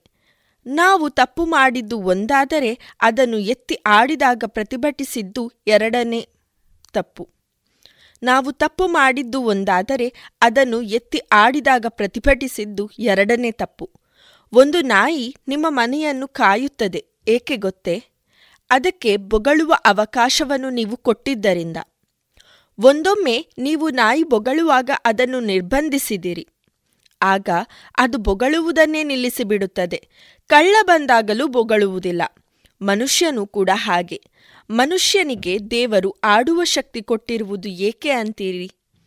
ತನ್ನ ಆಂತರಿಕ ಭಾವನೆಗಳನ್ನು ವ್ಯಕ್ತಪಡಿಸಲು ಸರಿ ತಪ್ಪು, ಅನ್ಯಾಯ, ಅಕ್ರಮಗಳನ್ನು ಎತ್ತಿ ಆಡಲು, ಪ್ರತಿಭಟಿಸಲು. ನಮಗೆ ಏನು ಆಡಬೇಕಿತ್ತೋ ಅದನ್ನೇ ಆಡಲು ಸಾಧ್ಯವಿಲ್ಲವಾದರೆ ನಮಗೆ ಮಾತು ಬಂದೇನು ಪ್ರಯೋಜನ? ಆಡುವ ಬಾಯನ್ನು, ಬೇಡುವ ಕೈಯನ್ನು ತಡೆಯಬಾರದು. ತನ್ನ ಕಷ್ಟಗಳನ್ನು ಹೇಳಿಕೊಳ್ಳಲಿಕ್ಕೂ ನಿರ್ಬಂಧಿಸಿದರೆ ಮನುಷ್ಯನ ಬದುಕುವ ಹಕ್ಕನ್ನೇ ನಿರಾಕರಿಸಿದಂತೆ. ನಾವು ಇನ್ನೊಬ್ಬರನ್ನು ಬೆದರಿಸಿ ಅವರು ಕಂಡದ್ದನ್ನು ಕಂಡ ಹಾಗೆ ಹೇಳದಂತೆ ಮಾಡಿದರೆ ನಮಗೇನೂ ನಿಶ್ಚಿಂತೆ ಆಗಬಹುದು. ಆದರೆ ಒಂದು ಸಮಾಜದ ಸಭ್ಯ ನಡವಳಿಕೆಯನ್ನು ಅದು ನಿರ್ಬಂಧಿಸಿದಂತೆ ಆಯ್ತಲ್ವೇ? ಯಾರು ಯಾರ ಆಡುವ ಹಕ್ಕನ್ನು ಕಸಿದುಕೊಂಡನೋ ಅವನು ಒಂದಲ್ಲ ಒಂದು ದಿನ ತನ್ನ ಆಡುವ ಹಕ್ಕನ್ನು ಮತ್ತು ಇಡೀ ಸಮಾಜದ ಮೂಲಭೂತವಾದ ಪ್ರಶ್ನಿಸುವ ಹಕ್ಕನ್ನು ಕಳೆದುಕೊಂಡು ಇನ್ನಾರದೋ ದಬ್ಬಾಳಿಕೆದಾರರ ಕೈವಶವಾಗಿ ಗುಲಾಮನಾಗಿ ಬದುಕು ನಡೆಸಬೇಕಾಗಿ ಬರುತ್ತದೆ. ಇದು ಐತಿಹಾಸಿಕವಾದ ಸತ್ಯ. ಚರಿತ್ರೆಯುದ್ದಕ್ಕೂ ನಡೆದುದು ಹೀಗೆ. ಮೊದಲು ನಾವು ಯಾರೋ ಪರಕೀಯರನ್ನು ನಮ್ಮ ಸ್ವಾರ್ಥಕ್ಕಾಗಿ ಬೆಳೆಸಿಕೊಳ್ಳುತ್ತೇವೆ. ಆಗ ನಾವೇನೋ ಉದ್ಧಾರವಾಗುತ್ತೇವೆ ಕೊನೆಗೆ ನಮ್ಮ ಸ್ವತಂತ್ರವನ್ನು ಆ ಪರಕೀಯರು ಕಸಿದುಕೊಳ್ಳುತ್ತಾರೆ ಚರಿತ್ರೆಯುದ್ದಕ್ಕೂ ನಡೆದುದು ಹೀಗೆ ನಾವು ಚರಿತ್ರೆಯಿಂದ ಪಾಠ ಕಲಿಯದಿದ್ದರೆ ಅದು ಮತ್ತೆ ಮರುಕಳಿಸದೇ ಇರಲಾರದು ನಮಸ್ಕಾರ ಇದುವರೆಗೆ ಶ್ರೀಯುತ ಕೃಷ್ಣರಾಜ ಕೆದಿಲಾಯ ಅವರ ರಚಿತ ಚಿಂತನವನ್ನ ಕೇಳಿದೆ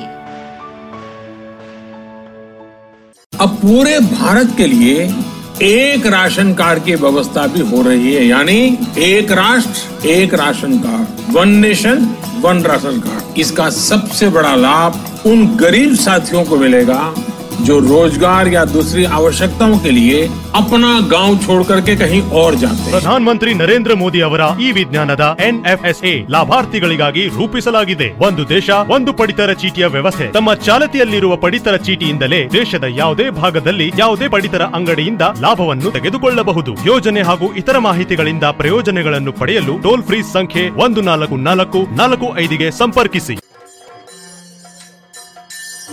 ಇನ್ನು ಮುಂದೆ ಶ್ರೀ ಆಂಜನೇಯ ಮಹಿಳಾ ಯಕ್ಷಗಾನ ಕಲಾ ಸಂಘ ಬಳುವಾರು. ಇದರ ಸದಸ್ಯರಿಂದ ಮುಂದುವರಿದ ಯಕ್ಷಗಾನ ತಾಳಮದ್ದಳೆ ಊರ್ವಶಿ ಶಾಪ. ಇದೀಗ ಕೇಳೋಣ. ಹಿಮ್ಮೇಳದಲ್ಲಿ ಭಾಗವತರಾಗಿ ಶ್ರೀ ಎಲ್ ಎನ್ ಭಟ್ ಭಟ್ಯಮೂಲೆ, ಚೆಂಡೆ ಮತ್ತು ಮದ್ದಳೆ, ಶ್ರೀ ಶಂಕರನಾರಾಯಣ ಭಟ್ ಪದ್ಯಾಣ, ಶ್ರೀ ಮುರಳೀಧರ ಕಲ್ಲುರಾಯ.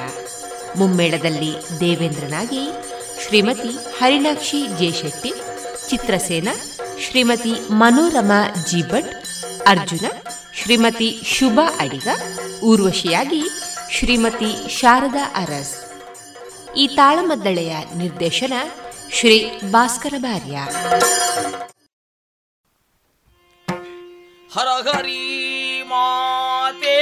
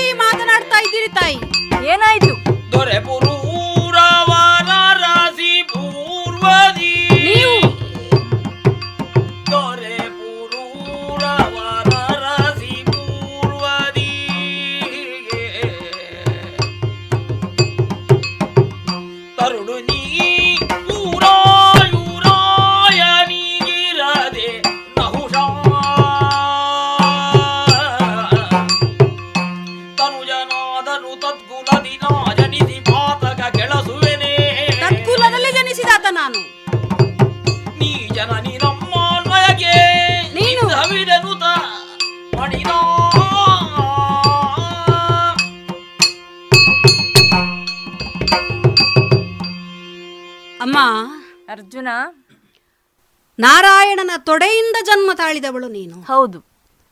ಆದ್ದರಿಂದಲೇ ಊರ್ವಶಿ ಎನ್ನುವಂತಹ ಹೆಸರು ನಿಮಗೆ. ಹ.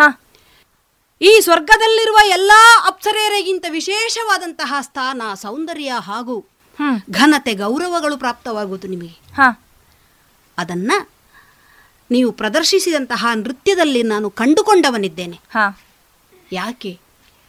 ನಾಟ್ಯ ವಿಶಾರದೆ ಬಂದು ನಾಟ್ಯವಾಡಿ. ಹ. ನಮ್ಮನ್ನೆಲ್ಲ ಒಂದು ಕಾಲಕ್ಕೆ ಆ ಶಿವನಲ್ಲಿ ವಿಲೀನಗೊಳಿಸಿದಂತಹ ಅದ್ಭುತವಾದಂತಹ ನೃತ್ಯ ನಿಮ್ಮದು. ಅಲ್ಲದೆ ಹೋಗಿದ್ರೆ ಹಲವಾರು ಅಪ್ಸರೆಯರು ಅಲ್ಲಿ ನೃತ್ಯವನ್ನು ಮಾಡಿದ್ದು ಹೌದಾಗಿತ್ತು. ಹ. ಆದರೆ ಆ ಕೊನೆಯಲ್ಲಿ ನೀವೊಂದು ಮಾಡಿದ್ರಲ್ಲ ರೂಪಕವನ್ನು. ಹ. ದಶಾವತಾರ. ಅದರಲ್ಲಿ ಆ ಪ್ರಹ್ಲಾದನ ಮೇಲಿರುವಂತಹ ಭಕ್ತಿ. ಪ್ರೀತಿ. ಅದರ ಜೊತೆಯಲ್ಲಿಯೇ ಹಿರಣ್ಯಕಶಿಪುವಿನ ಮೇಲಿರುವಂತಹ ಉಗ್ರವಾದಂತಹ ಕೋಪಾವೇಶ. ಎರಡನ್ನು ಎರಡನ್ನೂ ನರಸಿಂಹನ ದೃಷ್ಟಿಯಲ್ಲಿ ನೀವು ತೋರಿದಂಥ ರೀತಿ ಉಂಟಲ್ಲ ಅತ್ಯದ್ಭುತ ಅದು. ಹ. ಆಗ ನಾನು ಅಂದುಕೊಂಡದ್ದು ಹೌದು. ಹ. ನಾರಾಯಣನ ಅಂಶ ನಿಮ್ಮಲ್ಲಿ ಇಲ್ಲದೆ ಹೋಗಿದ್ದಿದ್ರೆ ನಿಮ್ಮಿಂದ ಆ ರೀತಿಯ ಪ್ರದರ್ಶನ ಕೊಡುವುದಕ್ಕೆ ಸಾಧ್ಯವಾಗಿತ್ತೆ. ಹ. ಅದ್ಭುತವಾದಂತಹ ನಿಮ್ಮ ಪ್ರದರ್ಶನವನ್ನು ಕಂಡು ನಾನೊಂದು ಕ್ಷಣ ಸೋತು ಹೋಗಿದ್ದೆ ತಾಯಿ. ನೀನು ಸೋತು ಹೋಗಿದ್ದಿ ಅಂತ ಗೊತ್ತಾಯ್ತು ನನಗೆ. ಮಾತ್ರವಲ್ಲ ಆ ಕಾಲಕ್ಕೆ ನನಗೆ ನೆನಪಿಗೆ ಬಂದದ್ದು ಯಾವುದು ಗೊತ್ತೇ? ಕೇದಾರದಲ್ಲಿ ನಾನು ಹೋಗುತ್ತಾ ಇರುವಂತಹ ಸಂದರ್ಭದಲ್ಲಿ ಹ. ಇವಳು ಲಕ್ಷ್ಮಿಯ ಅಪರ ಮೂರ್ತಿಯಾಗಿದ್ದಾಳೆ ರೂಪವಾಗಿದ್ದಾಳೆ ಹ. ಎನ್ನುವ ಹಾಗೆ ನಿಮ್ಮ ಬಗ್ಗೆ ನಾನು ಕೇಳಿದಂತಹ ಮಾತು ಆ ಕ್ಷಣಕ್ಕೆ ನೆನಪಿಗೆ ಬಂದು ನಾನೊಂದು ರೀತಿಯಲ್ಲಿ ಲೀನವಾಗಿ ಬಿಟ್ಟಿದ್ದೆ. ಹ. ಆ ಕಲಾ ರಸಿಕತೆಯಲ್ಲಿ. ಆದರೆ ಕಲೆಯನ್ನ ಕಾಣುವಾಗ ಕಲಾ ರಸಿಕತೆ ಅಂತ ಹೇಳಿದ್ರೆ ಅದರಲ್ಲಿ ಭಕ್ತಿ ಗೌರವ ಘನತೆ ಇದು ತುಂಬಿದಾಗ ಮಾತ್ರ ಅದು ಗ್ರಾಹ್ಯವಾಗುತ್ತದೆ.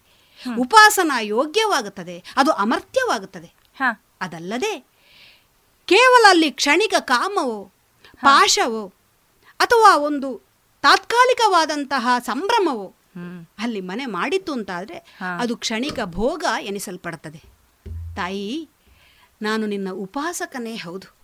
ಕಾಮುಕನಲ್ಲ. ಯಾಕೆ ಈ ಮಾತನ್ನ ಹೇಳ್ತಾ ಇದ್ದೇನೆ? ಯಾಕೆ? ಇಂದ್ರದೇವನೇ ನಿನ್ನನ್ನು ಕಳುಹಿಸಿದ. ಹೌದು. ಕಳುಹಿಸಿದ ಉದ್ದೇಶ ಏನು ಅಂತಲೂ ನೀನು ಹೇಳಿದೆ. ಹ. ಪ್ರಾಯ ಇಲ್ಲೇಲೆ ಇಲ್ಲೇನೋ ಒಂದು ಅಪಾರ್ಥ ಆಗಿದ್ದಿರಬೇಕು ಅಂತ ಅನ್ನಿಸ್ತದೆ. ಹ. ನಿನ್ನ ಭಾವನೆಯಲ್ಲಿಯೋ ಅಥವಾ ಚಿತ್ರಸೇನನ ಅರ್ಥೈಕೆಯಲ್ಲಿಯೋ ಅಥವಾ ಪ್ರಾಯ ಇಂದ್ರದೇವನ ಆ ಪ್ರೀತಿ ಅತಿರೇಕತೆಯಲ್ಲಿಯೋ ಏನೇ ಇರಲಿ ನಿನ್ನನ್ನು ಅಮ್ಮ ಅಂತ ಕರೆಯುವುದಕ್ಕೊಂದು ಕಾರಣ ವಿಶಿಷ್ಟವಾಗಿಯೇ ಉಂಟು. ಸ ಸರ್ವೇ ಸಾಮಾನ್ಯವಾಗಿ ನಾವು ಪ್ರಪಂಚದಲ್ಲಿ ಯಾರನ್ನಾದರೂ ಹೆಣ್ಣು ಮಗಳನ್ನು ಅಮ್ಮ ಅಂತ ಕರೆಯುವುದು ವಿಶೇಷವೇನೂ ಅಲ್ಲ. ಆಕೆಗೆ ಕೊಡುವ ಗೌರವವು ನಮಕ್ಕಿಂತ ಚಿಕ್ಕದಾದರೂ ಸರಿ ದೊಡ್ಡವಳಾದರೂ ಸರಿ. ಆದರೆ ನಿಮ್ಮನ್ನು ಅಮ್ಮ ಅಂತ ಕರೆಯುವ ಹಿನ್ನೆಲೆಯಲ್ಲಿ ಸರಿಯಾದ ಕಾರಣವೇ ಉಂಟು ಅಂತ ನಾನು ಭಾವಿಸಿದ್ದೇನೆ ಯಾಕೆ? ನಿಮ್ಮ ಹಿನ್ನೆಲೆ ಅರಿತವನು ನಾನು. ಚಂದ್ರವಂಶದಲ್ಲಿ ಹಿಂದೊಮ್ಮೆ ಆಗಿ ಹೋದ ಅರಸ. ದೊರೆ ಪುರೂರವ. ಅವನಿಗೆ ದೇಹವನ್ನು ಧರಿಸಿಯೇ ನೀವು. ಮಡದಿಯಾಗಿ ಸಂಸಾರಸ್ಥರಾದವರು ಒಂದು ಕಾಲದಲ್ಲಿ. ಹ. ಗರ್ಭವತಿಯಾಗಿ ಆತನಿಂದಲೇ ಆಯುಕುಮಾರ ಎನ್ನುವ ಪುತ್ರನನ್ನು ಪಡೆದಿದ್ದೀರಿ ನೀವು. ಹೌದು. ತ್ರೇತಾಗ್ನಿಗಳ ಅನುಗ್ರಹದೊಂದಿಗೆ ಆ ಪ್ರೇಮ ಪ್ರೀತಿ ಎನ್ನುವುದು ಎಷ್ಟೊಂದು ಅಮರ ಹಾಗೂ ಎಷ್ಟೊಂದು ಪೂಜನೀಯ ಎನ್ನುವುದನ್ನು ಪ್ರಪಂಚಕ್ಕೆ ತೋರಿಸಿಕೊಟ್ಟವರು ನೀವು. ಹ. ಆ ಆಯುಕುಮಾರನಿಗೆ ಹುಟ್ಟಿದವನು ನಹುಷ ಆ ನಂತರ ಯಯಾತಿ ಹೀಗೆ ಹಂತ ಹಂತವಾಗಿ ನಮ್ಮ ಚಂದ್ರವಂಶ ಮುಂದುವರಿಯುತ್ತಾ ಮುಂದುವರಿಯುತ್ತಾ ತತ್ ಕುಲದಲ್ಲಿ ಸಂಜನಿಸಿದವನು ನಾನಮ್ಮ ಅರ್ಜುನ. ಹಾಗಾಗಿ ಸಂಬಂಧದಲ್ಲಿ ನೀವೇನಾಗುತ್ತೀರಿ? ಹ. ಅಜ್ಜಿ ಮುತ್ತಜ್ಜಿ ಅಂತ ನಾನು ಹೇಳ್ತಾ ಇಲ್ಲ. ಆದರೆ ಚಂದ್ರಾನ್ವಯವನ್ನು ಬೆಳಗಿ ಬಂದಂತಹ ನಮ್ಮ ಪರಂಪರೆಗೆ ಜನ್ಮಸ್ಥಾನದ ಅಥವಾ ಜನನೀಯ ಸ್ಥಾನದಲ್ಲಿರುವವರು ನೀವು ಆದ್ದರಿಂದಲೇ ನಿಮ್ಮನ್ನು ಮಾತೆ ಎನ್ನುವ ಹಾಗೆ ಗೌರವದಿಂದ ಕಾಣ್ತಾ ಇದ್ದೇನೆ. ಅಮ್ಮ ಪ್ರಾಯ ನಿಮ್ಮಲ್ಲಿ ಹರಿಯುವಂತಹ ರಕ್ತವೇ ನನ್ನಲ್ಲಿ ಹರಿತಾ ಇರುವುದರಿಂದ ಅದುವೇ ಆಗಿರಬೇಕು ನನ್ನನ್ನು ಸದೇಹದಿಂದ ಈ ಸ್ವರ್ಗವನ್ನು ಕಾಣುವ ಹಾಗೆ ಮಾಡಿದ್ದು. ಆದ್ದರಿಂದ ತಾಯಿ ಖಂಡಿತವಾಗಿಯೂ ಮಾತೆ ಜನನಿ ಎನ್ನುವ ಭಾವವಲ್ಲದೆ ನಿನ್ನಲ್ಲಿ ಅನ್ಯತಾ ಭಾವವನ್ನು ನಾನು ಇಟ್ಟುಕೊಳ್ಳುವುದಕ್ಕೆ ಸಾಧ್ಯವಿಲ್ಲ. ಅದು ಒಳ್ಳಿತೂ ಅಲ್ಲ. ಅಯ್ಯೋ ಮರುಳೇ. ಮರುಳೆ.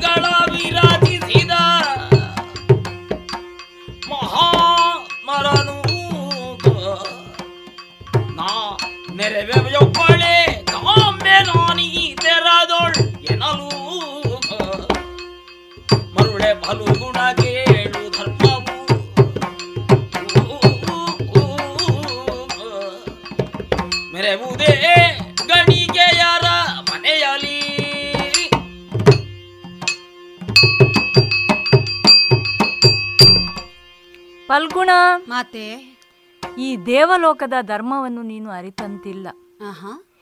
ನಿನ್ನ ಮರ್ತ್ಯಲೋಕದ ಯಾವ ಹಳೆಯ ಸಂಬಂಧಗಳು ನನಗಿಲ್ಲಿ ಅನಗತ್ಯ. ಯಾಕೆ? ಅದು ಕರ್ಮಭೂಮಿ ಇದು ಭೋಗ ಭೂಮಿ ಹಾಗಾಗಿ ಹೇಳ್ತಾ ಇದ್ದೇನೆ ನಾವಿಲ್ಲಿ ಗಣಿಕೆಯರು. ಇಲ್ಲಿ ಒಂದು ಕ್ರಮ ಉಂಟಯ್ಯ. ಏನು? ಈ ಲೋಕಕ್ಕೆ ವಿಶೇಷ ಪುಣ್ಯ ಫಲಗಳನ್ನು ಯಾರು ಪಡೆದುಕೊಂಡು ಬರುತ್ತಾರೋ ಅವರು ತಂದೆ ಆಗ್ಲಿ ಮಗನಾಗ್ಲಿ.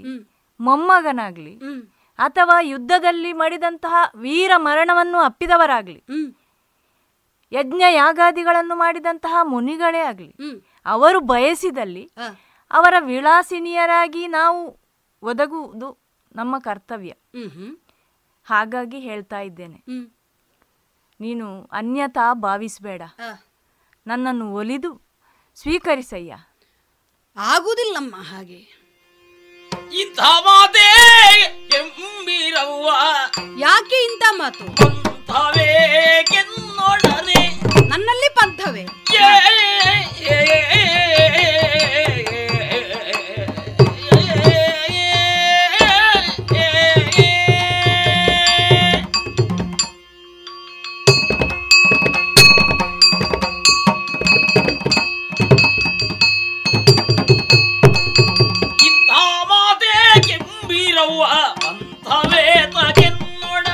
ಸರಿಯಾಗುವುದಿಲ್ಲ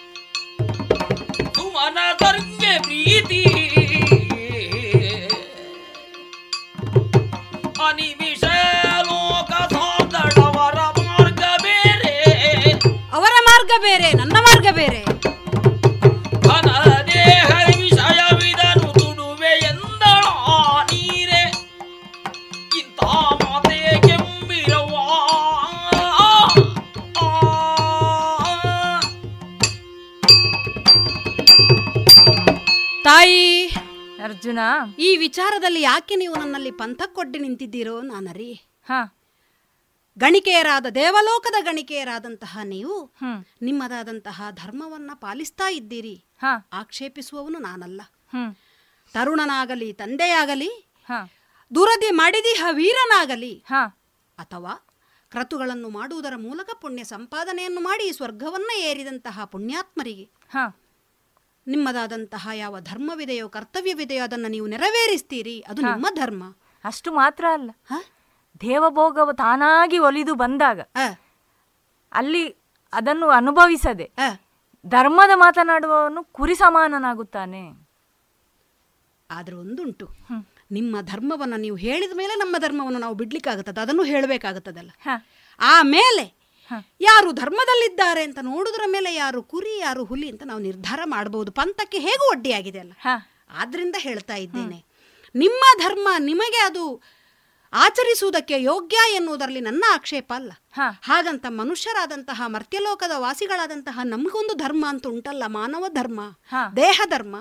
ನಮ್ಮದು ಕರ್ಮಭೂಮಿ ನೀವೇ ಹೇಳಿದ ಹಾಗೆ ಕರ್ಮಭೂಮಿಯಲ್ಲಿ ಯಾವ ಕರ್ಮವನ್ನ ಆಚರಿಸಿ ಆ ಮೂಲಕವಾಗಿ ಪುಣ್ಯವನ್ನ ಸಂಪಾದನೆ ಮಾಡುವುದು ಅದಕ್ಕೆ ನಿಮಿತ್ತವಾಗಿರುವಂತದ್ದು ನಮಗೆ ದೇಹ ಒಂದು ಮಾಧ್ಯಮ ಆ ಮೂಲಕವಾಗಿ ನಾವು ಆಚರಿಸಬೇಕು ಧರ್ಮವನ್ನ. ಮತ್ತೆ ನಾವು ಪುಣ್ಯಾತ್ಮರೋ ಪಾಪಾತ್ಮರೋ. ಕುರಿಗಳೋ ಹುಲಿಗಳೋ ಎನ್ನುವುದು ನಿರ್ಧರಿಸಲ್ಪಡುವುದು ನಿಮ್ಮ ಇಲ್ಲಿ ಬರುವ ದ್ವಾಲಪಾರಕರು ಮಾಡುವುದರ ಮೂಲಕವಾಗಿ. ಆದ್ರೆ ನಾನೀಗ ಇಲ್ಲಿಗೆ ಬಂದಾಗ ನೀವು ಹೇಳಿದ ಯಾವ ಕಾರ್ಯವನ್ನು ಮಾಡಿ ದೇಹವನ್ನ ತ್ಯಜಿಸಿ ಆ ದಿವ್ಯ ದೇಹವನ್ನ ಧಾರಿಯ ಧರಿಸಿಕೊಂಡು ಬಂದವನಲ್ಲೂ ಅಲ್ಲ ಒಬ್ಬ ಅಭ್ಯಾಗತನಾಗಿ ಬಂದವನು. ಇಂದ್ರನು ಇಲ್ಲಿಗೆ ಬರಬೇಕು ಸ್ವಲ್ಪ ಕಾಲಕ್ಕೆ ಅಂತ ಹೇಳಿ ಕರೆದ ಕಾರಣ ಒಂದು ರೀತಿಯಲ್ಲಿ ಅತಿಥಿ ನಾನು. ದಿವ್ಯ ದೇಹಧಾರಿಯಾಗಿ ಬಂದವನಲ್ಲ. ಯಾವುದೋ ಯುದ್ಧದಲ್ಲಿ ನನ್ನನ್ನು ನಾನು ದೇಹವನ್ನು ತ್ಯಜಿಸಿ ವೀರ ಮರಣವನ್ನಪ್ಪಿ ಪುಣ್ಯಾತ್ಮನಾಗಿ ಬಂದವನಲ್ಲ.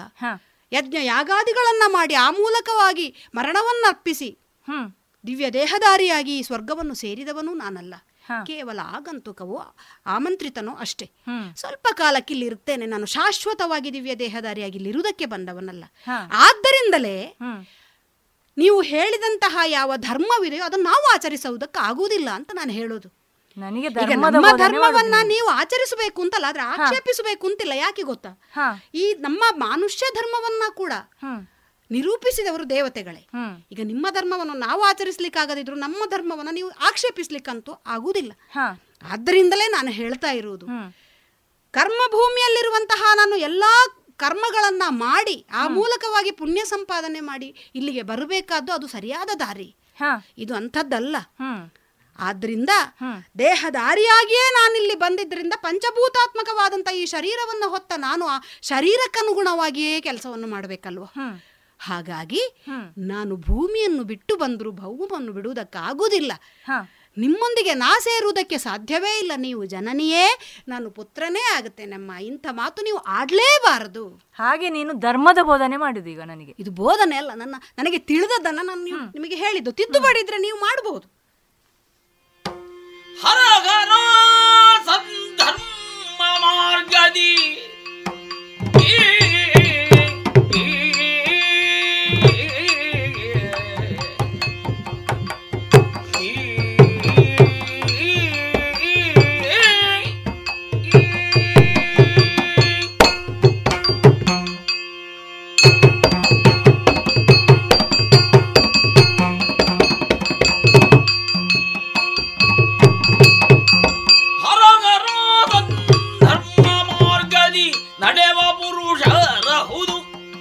ಹೌದು ನಡೆವ ಪುರುಷರಹುದು ಹೌದು. ತಾಯಿ.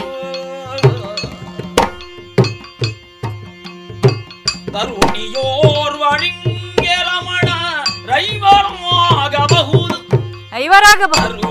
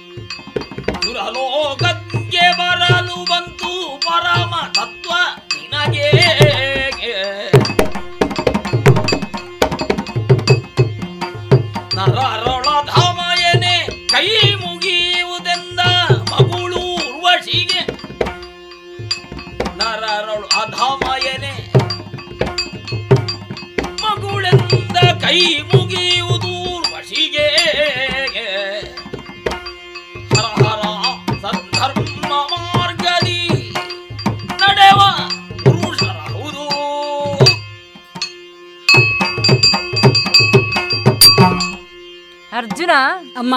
ನೀನೀಗ ನನಗೆ ಧರ್ಮದ ಮಾತುಗಳನ್ನ ಆಡಿದಿ. ನನಗೆ ತಿಳಿದಷ್ಟನ್ನು ಹೇಳಿದ್ದೇನೆ. ನೀವೇನು? ನಿಮ್ಮ ಧರ್ಮವೇನು? ನಿಮ್ಮ ಸಂಸ್ಕಾರವೇನು? ನಾನು ತಿಳಿಯದವಳೇನಲ್ಲ. ದೇವಲೋಕದವರಿಗೆ ಅದು ಸರಿಯಾಗಿಯೇ ತಿಳಿದಿರ್ತದೆ. ಈಗ ನೀನು- ನಿರೂಪಿಸಿದ್ದದು. ಈಗ ನೀನು ಹೇಳಿದಂತಹ ಆ. ಭೂಲೋಕದ ಧರ್ಮಕ್ಕೆ ಬರ್ತೇನೆ ನಾನು. ಭೂಲೋಕದಲ್ಲಿ ಯಾವುದು ಧರ್ಮ? ಯಾವುದು? ಸತಿ ಓರ್ವಳಿಗೆ ಪತಿ ಓರ್ವನೇ. ಇದು ಧರ್ಮವಲ್ವೇ? ಹೌದು ಸಾಮಾನ್ಯ ಅದನ್ನು ಮೀರಿ ನಡೆದ್ರೆ ಅದು ಪಾಪವಲ್ವೇ? ಹ್ಮ್. ಹಾಗಿದ್ರೆ ದ್ರೌಪದಿ ಓರ್ವಳನ್ನೇ ನೀವು ಐವರು ಹ್ಮ್. ಸತಿಯಾಗಿ ಹೇಗೆ ಸ್ವೀಕರಿಸಿದ್ದೀರಿ? ಓಹೋ. ಅದು ಯಾವ ಧರ್ಮ? ಆ, ಅದು ಯಾವ ಧರ್ಮ ಅಂತ ಹೇಳಬೇಕು. ಅಮ್ಮ. ಹ. ಈಗ ದ್ರೌಪದಿಯನ್ನ ನಾವು ಐವರು ಪತಿಗಳನ್ನ ಪತಿಯರಾಗಿ ನಾವು ಅವಳಿಗೆ ಅನುಭವಿಸ್ತಾ ಇದ್ದೇವೆ ಎನ್ನುವುದು ನಿಮಗೆ ಸಂಶಯಕ್ಕೆ ಕಾರಣ. ಹೌದು. ಆದ್ರೆ ಅದು ನಮ್ಮ ಇಚ್ಛೆಯಿಂದ ಆದದ್ದಲ್ಲಮ್ಮ. ಜನನಿಯಂದ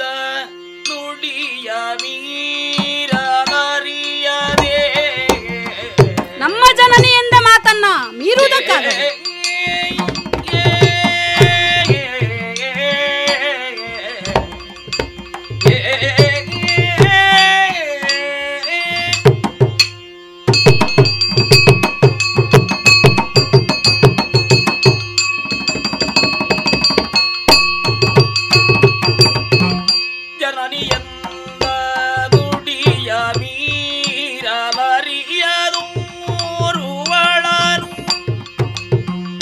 ವನಿತೆಯಂದು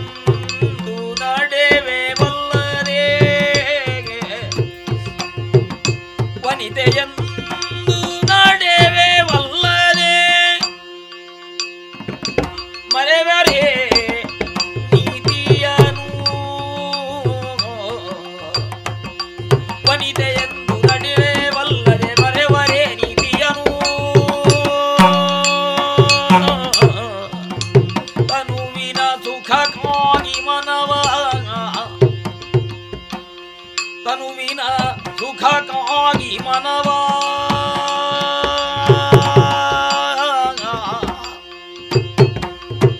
ಮರಗೆ ಮಾರುಗೊಟ್ಟು ಮರಗೆ ಮಾರುಗೊಟ್ಟು ಆ ಸ್ಮರಗೆ ಮಾರುಗೊಟ್ಟು ಘನವಾದ ಪಾಪಕ್ಕೆ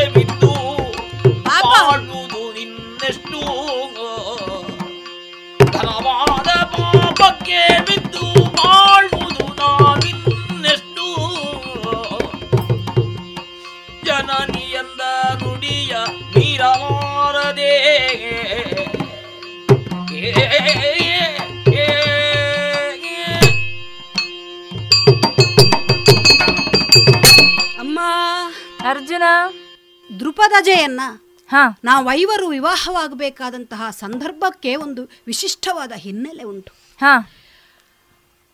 ಮತ್ಸ್ಯಯಂತ್ರವನ್ನ ಭೇದಿಸಿ ದೃಪದಜೆಯನ್ನ ನಾನು ಗೆದ್ದು ತಕೊಂಡು ಬಂದಂತಹ ಸಂದರ್ಭದಲ್ಲಿ ಹಾ. ಮನೆಯ ಹೊರಗಿನಿಂದಲೇ ನಾನು ಹೇಳಿದಂತಹ ಮಾತು ಅಮ್ಮ. ಹಾ. ಇವತ್ತು ವಿಶೇಷವಾದಂತಹ ರತ್ನವನ್ನು ನಾವು ತೆಗೆದುಕೊಂಡು ಬಂದಿದ್ದೇವೆ. ಹಾ ಆ ಅಮ್ಮನಿಗೆ ಏನಾಯ್ತು ಯಾಕಾಯಿತು ಗೊತ್ತಿಲ್ಲ. ಹಾ.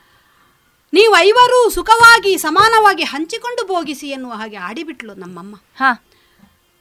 ಏನು ಮಾಡೋಣ ಎಂದು ಒಂದು ಕ್ಷಣಕ್ಕೆ ನಾವು ಅಯೋಮಯ ಪರಿಸ್ಥಿತಿಯಲ್ಲಿದ್ದಾಗ ಆದರೆ ತಾಯಿಯ ಮಾತನ್ನ ಮೀರುವುದು ನಮಗೆ ಅಧರ್ಮ ಅಂತ ಕಂಡ ಕಾರಣದಿಂದಲೇ ಅನಿವಾರ್ಯವಾಗಿ ದ್ರೌಪದಿಯೊಂದಿಗೆ ನಮ್ಮ ಐವರ ವಿವಾಹದ ಮಂಟಪ ಸಿದ್ಧವಾದ ಸಂದರ್ಭದಲ್ಲಿ ಆ ಪಾಂಚಾಲಿಯ ಹೆತ್ತಪ್ಪನಾದಂತಹ ದೃಪದ ರಾಜ ಒಂದು ರೀತಿ ಅಯೋಮಯ ಪರಿಸ್ಥಿತಿಯಲ್ಲಿದ್ದ. ದುಗುಡವನ್ನೇ ತುಂಬಿದ್ದ. ಅದರ ಜೊತೆಯಲ್ಲಿಯೇ ಧರ್ಮಷ್ಠನಾಗಿ ಭೂಮಿಯಲ್ಲಿ ಹೆಸರು ಮಾಡಿದಂತಹ ನಮ್ಮಣ್ಣ ಧರ್ಮಜ ಮನಸ್ಸಿನಲ್ಲಿ ಒಂದು ರೀತಿಯ ತುಮುಲದಲ್ಲೇ ಸೇರಿದ್ದ. ದುಃಖ ಒತ್ತರಿಸಿ ಬಂದಂತಹ ದ್ರೌಪದಿ. ಈ ಎಲ್ಲವನ್ನು ಪರಿಹಾರ ಮಾಡಿಕೊಟ್ಟದ್ದು ಯಾರು ಅಂತ ಕೇಳಿದ್ರೆ ಅಲ್ಲಿಗೆ ಬಂದಂತಹ ವೇದವ್ಯಾಸರು. ಮಹರ್ಷಿ ವೇದವ್ಯಾಸರಲ್ಲಿಗೆ ಬರುವುದರ ಮೂಲಕವಾಗಿ ಒಂದು ಮಾತನ್ನು ಹೇಳಿದರು. ದ್ರೌಪದಿಯ ಹಿನ್ನೆಲೆಯನ್ನ ಹಿಂದಿನ ವೃತ್ತಾಂತವನ್ನ ಜನ್ಮಾಂತ ವೃತ್ತಾಂತವನ್ನ ನಮಗೆ ತಿಳಿಸುವುದರ ಮೂಲಕವಾಗಿ ಪಂಚವಲ್ಲಭೆಯಾಗಿ ಮೆರೆದರೂ ಕೂಡ ಪಾಂಚಾಲಿ ಧರ್ಮಶ್ರೇಷ್ಠಳೆನಿಸಿ ಪತಿವೃತ್ಯವನ್ನ ಪ್ರಪಂಚಕ್ಕೆ ತೋರಿಸಿಕೊಡುವವಳಾಗಿರುತ್ತಾಳೆ. ಅದು ಅವಳಿಗಾಗಿ ಒಲಿದು ಬಂದಂತಹ ಪರಮೇಶ್ವರನ ವರವಾಗಿತ್ತಂತೆ. ಆ ಹಿನ್ನೆಲೆ ಇರುವುದರಿಂದಲೇ ನಾವೈವರೂ ಅವಳನ್ನು ವಿವಾಹವಾಗಬೇಕಾದದ್ದು ಧರ್ಮ ಎನ್ನುವ ಹಾಗೆ. ಅಲ್ಲಿಗೆ ಬಂದಂತಹ ಶ್ರೀಕೃಷ್ಣನು ಆ ಕಾಲಕ್ಕೆ ಹೇಳಿದ್ದ. ಮಾತ್ರವಲ್ಲ ಸಾಮಾನ್ಯವಾಗಿ ಒಬ್ಬ ಸ್ತ್ರೀಗೆ ಒಬ್ಬ ಗಂಡ ಎನ್ನುವಂತಹ ಧರ್ಮವೇ ನಮ್ಮಲ್ಲಿರುವಂಥದ್ದು ಆಗಿದ್ರೂ ಕುಂತಿಯ ಮನೆಯಲ್ಲಿ ಕುಂತಿಯ ಬಂದಂತಹ ಮಾತು ಅದು ಮನೆಯ ಮಾತಾಗಿದ್ರೂ ಮಂತ್ರವಾಗುವುದು ಎನ್ನುವ ಹಾಗೆ ವಿಶೇಷ ಧರ್ಮ ಎನ್ನುವ ಹಾಗೆ ಅದನ್ನು ಪರಿಗಣಿಸಬೇಕು ಅಂತ ಅಲ್ಲಿಗೆ ಬಂದಂತಹ ಮಹರ್ಷಿ ದೌಮ್ಯರು ಆಗ ಹೇಳಿಬಿಟ್ರು. ಅಷ್ಟು ಮಾತ್ರವಲ್ಲ ಈ ರೀತಿಯ ಐವರ ದಾಂಪತ್ಯಕ್ಕೆ ಒಂದು ಸಂಯಮದ ಚೌಕಟ್ಟನ್ನು ಹಾಕಬೇಕು ಅಂತ ನಿರ್ಧರಿಸಿದಂತಹ ಮಹರ್ಷಿ ನಾರದರೇನು ಹೇಳಿದರು? ಒಬ್ಬಳ ವಿವಾಹವಾಗಿ ಅಲ್ಲಿ ದಾಂಪತ್ಯ ಮಾಡಬೇಕು ಅಂತಾದರೆ ನಾಲ್ಕು ವರ್ಷಗಳ. ಬ್ರಹ್ಮಚರ್ಯವನ್ನು ಅನುಭವಿಸತಕ್ಕದ್ದು ಆಚರಿಸತಕ್ಕದ್ದು ಎನ್ನುವ ಹಾಗೆ. ಹಾಗಾದರೆ ಯೋಚನೆ ಮಾಡಬೇಕು ಇದನ್ನು ಪ್ರಶ್ನಿಸುವುದು ಸರಿಯೇ ಅಮ್ಮ ನೀವು. ವಿವಾಹವಾಗಿದ್ದರೂ ಕೂಡ ಬ್ರಹ್ಮಚರ್ಯವನ್ನು ಆಚರಿಸುವುದಕ್ಕೆ ಯೋಗ್ಯರಾದವರು ನಾವು ಎನ್ನುವ ಹಾಗೆ ಮಹರ್ಷಿತ್ರಯರು ಹೇಳಿದ್ದಾರೆ. ವಾಸುದೇವ ಕೃಷ್ಣನೇ ಆಜ್ಞಾಪಿಸಿದ್ದಾನೆ ಅಂತ ಆದಮೇಲೆ ತಾಯಿಯ ಮಾತಿಗಾಗಿ ಒಬ್ಬಳನ್ನು ಐವರು ವಿವಾಹ ಆದ್ರೆ ಅದು ತಪ್ಪಾಗುವುದಿಲ್ಲಮ್ಮ ಪಾಪ ಆಗುವುದಿಲ್ಲ. ಆದರೆ ಕ್ಷಣಿಕ ಸುಖಕ್ಕಾಗಿ ಜನ್ಮದಾತೆಗೆ ಸಮಾನಳಾದಂತಹ ನಿಮ್ಮನ್ನು ನಾನು ಆ ದೃಷ್ಟಿಯಲ್ಲಿ ನೋಡ್ಲಿಕ್ಕೆ ಮುಂತಾದೆ ಅಂತ ಆದ್ರೆ ಅದು ಮಹಾ ಪಾತಕ ಆಗುತ್ತದೆ ಅಮ್ಮ ಅದು ಮಹಾ ಪಾತಕ ಆಗುತ್ತದೆ ಜನನಿಯ ಮಾತಿಗಾಗಿ ಅಲ್ವಾ? ಹೌದು. ಜನನಿ ಮಾತಿಗಾಗಿ ಕೂಡಿ ನೆರೆದಿರೋರ್ಗಳನ್ನೇ ಜನನಿ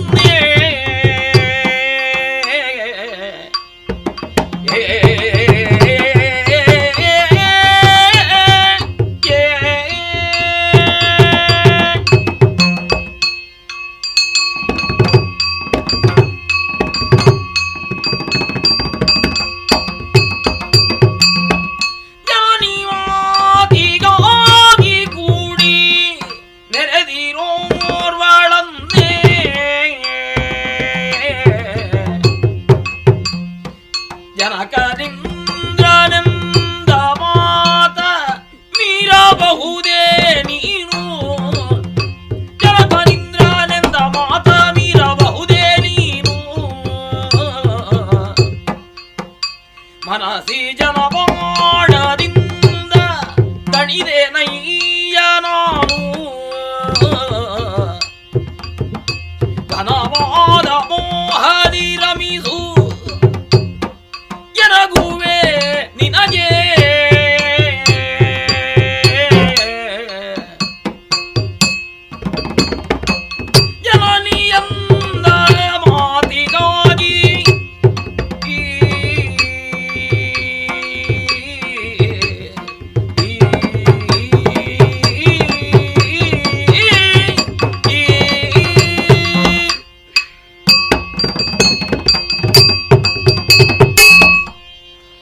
ಪಾರ್ಥ ಅಮ್ಮ.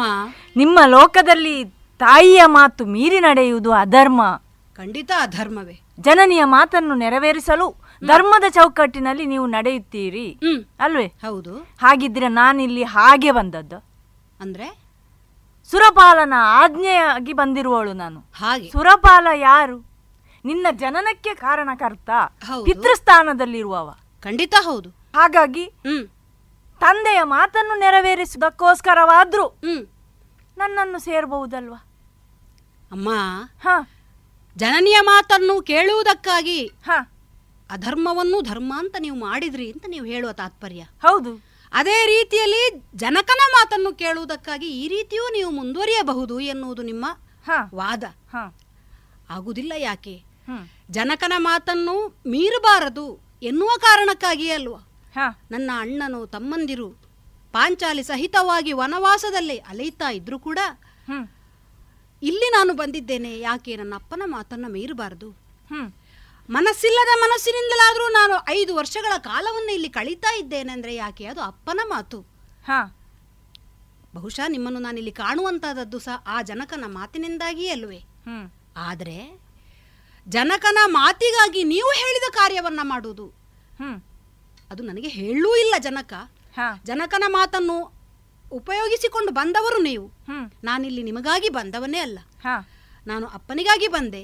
ಚಿತ್ರಸೇನ ನನ್ನ ಗೆಳೆಯನೂ ಆಗಿದ್ದ ಅವನಿಗಾಗಿ ಬಂದೆ. ಮತ್ತೊಂದು ವಿಚಾರ ಉಂಟಮ್ಮ. ಈ ಜನ್ಮ ಅಂತ ಹೇಳುವಂತದ್ದೊಂದು ಭಾಗ್ಯವೂ ಹೌದು ಒಂದು ಮಿತಿಯೂ ಹೌದು. ನೀವು ಅಷ್ಟೇ. ಸಾಮಾನ್ಯ ಅಪ್ಸರೆಯರ ಹಾಗಲ್ವಲ್ಲ. ನಾರಾಯಣನ ಅಂಶ ಅಂತ ಹೇಳಿ ಆಗುವಾಗ ಈ ರೀತಿಯ ಚಿತ್ತ ಚಾಂಚಲ್ಯದಿಂದ ನೀವು ವರ್ತಿಸಿದ್ರಿ ಅಂತಾದ್ರೆ ಅದು ಅವನಿಗೆ ಅವಮಾನ ಆಗುದಿಲ್ವೇ? ಆದ್ರಿಂದ ಇಂಥ ಯೋಚನೆಯನ್ನು ನೀವು ಬಿಡಬೇಕು ಅಂತ ನಾನು ನಿಮ್ಮಲ್ಲಿ ಮನವಿ ಮಾಡಿಕೊಳ್ಳೋದು. ಅರ್ಜುನ ಅದೆಲ್ಲ ಇರ್ಲಿ. ಯಾಕೆ? ಈಗ ನಾನು ಕೊನೆಯದಾಗಿ ಒಂದು ಮಾತು ಹೇಳ್ತೇನೆ ಹೇಳ್ತೇನಯ್ಯ. ನಾನು ನನ್ನ ಮಂದಿರದಿಂದ ಬರುವಾಗ ಇಂಥ ಸೌಭಾಗ್ಯ ಬೇರೆ ಯಾವ ಅಪ್ಸರೆಯರಿಗೂ ಸಿಗ್ಲಿಲ್ಲ. ನನಗೆ ಮಾತ್ರ ಸಿಕ್ಕಿರುವುದು ಎಂಬುದನ್ನು ಪ್ರಚುರಪಡಿಸಲಿಕ್ಕೋಸ್ಕರ ಸಖಿಯರನ್ನೆಲ್ಲ ಸೇರಿಕೊಂಡು ವಿಶೇಷವಾಗಿ ಶೃಂಗರಿಸಿಕೊಂಡು ಬಂದಿದ್ದೇನಯ್ಯ. ಓಹೋ. ಈಗ ಅವರೆಲ್ಲ ಅಲ್ಲಿ ಹೊರಗೆ ನಿಂತಿದ್ದಾರೆ. ಬಂದ ಕೆಲಸ ಆಗದೆ ಹೋದ್ರೆ ಅವರು ನನ್ನನ್ನು ಅಣಕಿಸುವುದಿಲ್ವೇ? ನಿಮಗೆ ಅವಮಾನ ಆದೀತು ಅಂತ ಭಯವೇ. ನನ್ನ ಸೌಂದರ್ಯಕ್ಕೆ ಬೆಲೆಯಲ್ಲಿ ಉಳಿದೀತು ಹೇಳು. ಆದ್ರೆ ಒಂದುಂಟು ತಾಯಿ. ಈ ಅವಮಾನ ತಿರಸ್ಕಾರ ಅಂತ ಹೇಳುವುದೆಲ್ಲ ಅಪಾರ್ಥ ಮನಸ್ಸಿನ ಒಂದು ಭಾವನೆಗಳಷ್ಟೇ. ಅದಲ್ಲ ಅಂತಾದ್ರೆ ಈ ಭೋಗ ಎನ್ನುವಂಥದ್ದು ಎಷ್ಟೇ ದಿವ್ಯವಾಗಿರಲಿ ನಮ್ಮಲ್ಲಿ ದಿವ್ಯವಾದಂತಹ ಯೋಗ ಒಂದು ಉಂಟು ಅಂತಾದ್ರೆ ಆ ಶಕ್ತಿಯಿಂದ ಯಾವುದೂ ಅಲ್ಲ. ಅದನ್ನು ಕೂಡ ನಾವು ಸ್ವೀಕರಿಸದೇ ಇರುವುದಕ್ಕೆ ಸಾಧ್ಯವಾಗುತ್ತದೆ. ಅದು ನಮಗೆ ಬೇಕು ಅಂತ ಆ ಸಮಯದಲ್ಲಿ ಕಾಣುವುದಿಲ್ಲ. ಇದನ್ನ ನಾನು ಹೇಳ್ತಾ ಇದ್ದೇನೆ ಅಂತ ಹೇಳಿದ್ರೆ ಒಬ್ಬ ಮರ್ತ್ಯ ಲೋಕದ ಮರ್ತ್ಯ ಹೇಳ್ತಾ ಇದ್ದಾನೆ. ಕಲಿಯುವಂಥದ್ದು ಎಲ್ಲಾ ಕಡೆಯಿಂದ ಉಂಟು. ಆದ್ರೂ. ಆದ ಕಾರಣ ನೀವು ಅವರಿಗೆ ಹೋಗಿ ಹೇಳಬಹುದು ದಿವ್ಯವಾದಂತಹ ಒಂದು ಯೋಗ ಪ್ರಾಪ್ತವಾಯಿತು ಅಂತ ಆದ್ರೆ ಅದು ಎಂತಹ ಭೋಗವೇ ಆದ್ರೂ ಅದು ಬೇಕು ಅಂತ ಕಾಣುವುದಿಲ್ಲ. ಇದು ಮನುಷ್ಯರಿಂದ ನಾನು ಕಲ್ತದ್ದು ಅಂತ. ಅದ್ರಲ್ಲಿ ಅವಮಾನ ಆಗುದಿಲ್ಲ ಮತ್ತೆ ಇನ್ನೊಂದುಂಟು. ನಿಮ್ಮ ವಂಶಸ್ಥ ಶಿಶುವನ್ನ ನೀವು ಕಾಣುವುದಕ್ಕೆ ಇಲ್ಲಿ ಬರ್ಲಿಕ್ಕೆ ಅವರ ಅನುಮತಿ ಬೇಕಾ? ಅಥವಾ ಅವರು ಅಣಕಿಸುವುದಕ್ಕಾದ್ರೆ ಏನುಂಟು? ನಿಮಗೆ ಅವಮಾನವೇ ಆಗುತ್ತದೆ ಅಂತಾದ್ರೆ ಬನ್ನಿ ತಾಯಿ ನಾನು ಗೌರವಯುತವಾಗಿ ನಿಮ್ಮನ್ನು ಹೊರಗೆ ಬಿಟ್ಟು ಬರ್ತೇನೆ. ನೀನು ಹೇಗೆ ಹೇಳಿದ್ರೂ ದಾರಿಗೆ ಬರುವುದಿಲ್ಲ. ಕೊನೆಯದಾಗಿ ಹೇಳ್ತೇನಯ್ಯ. ಈಗ ಕೈ ಮುಗಿದು ಕೇಳ್ಕೊಳ್ತೇನೆ ನೀನು ನನ್ನನ್ನು ಸ್ವೀಕರಿಸು. ಅಮ್ಮ! ಸ್ವತಃ ನನ್ನ ತಂದೆ ದೇವೇಂದ್ರನೇ ಬಂದಿಲ್ಲಿ. ಈ ರೀತಿಯಲ್ಲಿ ನನಗೆ ಆಜ್ಞೆ ಮಾಡಿದ್ರು ಇದನ್ನು ನಾನು ನೆರವೇರಿಸುವವನಲ್ಲ. ಇಂಥ ಆಸೆಯನ್ನ ಬಿಡಿ. ಬದಲಾಗಿ ನಿಮಗೆ ನಾನು ಹೇಳುತ್ತೇನೆ. ಮದನಾರಿಯಾದಂತಹ ನೀವು ಮದನನ ಅರಿಯಾಗಬೇಕು ಈ ಸಂದರ್ಭದಲ್ಲಿ. ಮದನನನ್ನು ಅರಿತವನಾಗಿದ್ದು ಮದನನ ಅರಿಯಾಗಿ ಅವನ ಬಾಣಗಳಿಂದ ತಪ್ಪಿಸಿಕೊಂಡು ಸ್ವತಂತ್ರವಾಗಿ ಯೋಚಿಸುವಂತಹ ಶಕ್ತಿ ಸಾಮರ್ಥ್ಯವನ್ನು ಹೊಂದಿಕೊಳ್ಳುವುದಕ್ಕೆ ನಿಮಗೆ ಸಾಧ್ಯ ಆಗುತ್ತದೆ. ಅದಕ್ಕಾಗಿ ನಿಮ್ಮ ಮನಸ್ಸನ್ನ ಸ್ಥಿರಗೊಳಿಸಬೇಕು ತಾಯಿ. ಇಂಥ ಮಾತಾಡಬೇಡಿ ನೀವು. ಹಾಗಿದ್ರೆ ನನ್ನ ಆಸೆಯನ್ನು ಈಡೇರಿಸಲಿಕ್ಕೆ ನಿನ್ನಿಂದ ಸಾಧ್ಯ ಇಲ್ಲ. ಸಾಧ್ಯವೇ ಇಲ್ಲ. ಸಾಧ್ಯವೇ ಇಲ್ಲ. ಖಂಡಿತ ಇಲ್ಲ. ಸಾಧ್ಯವೇ ಇಲ್ಲ. ಎಲ್ಲವೋ ಭಂಡ.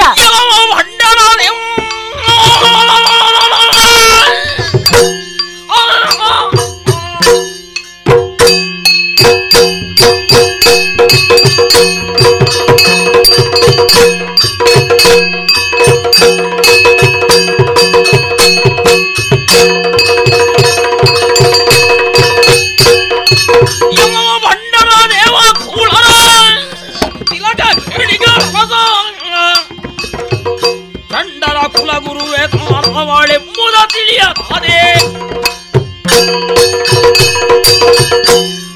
ಎಲ್ಲವೋ ಭಂಡ.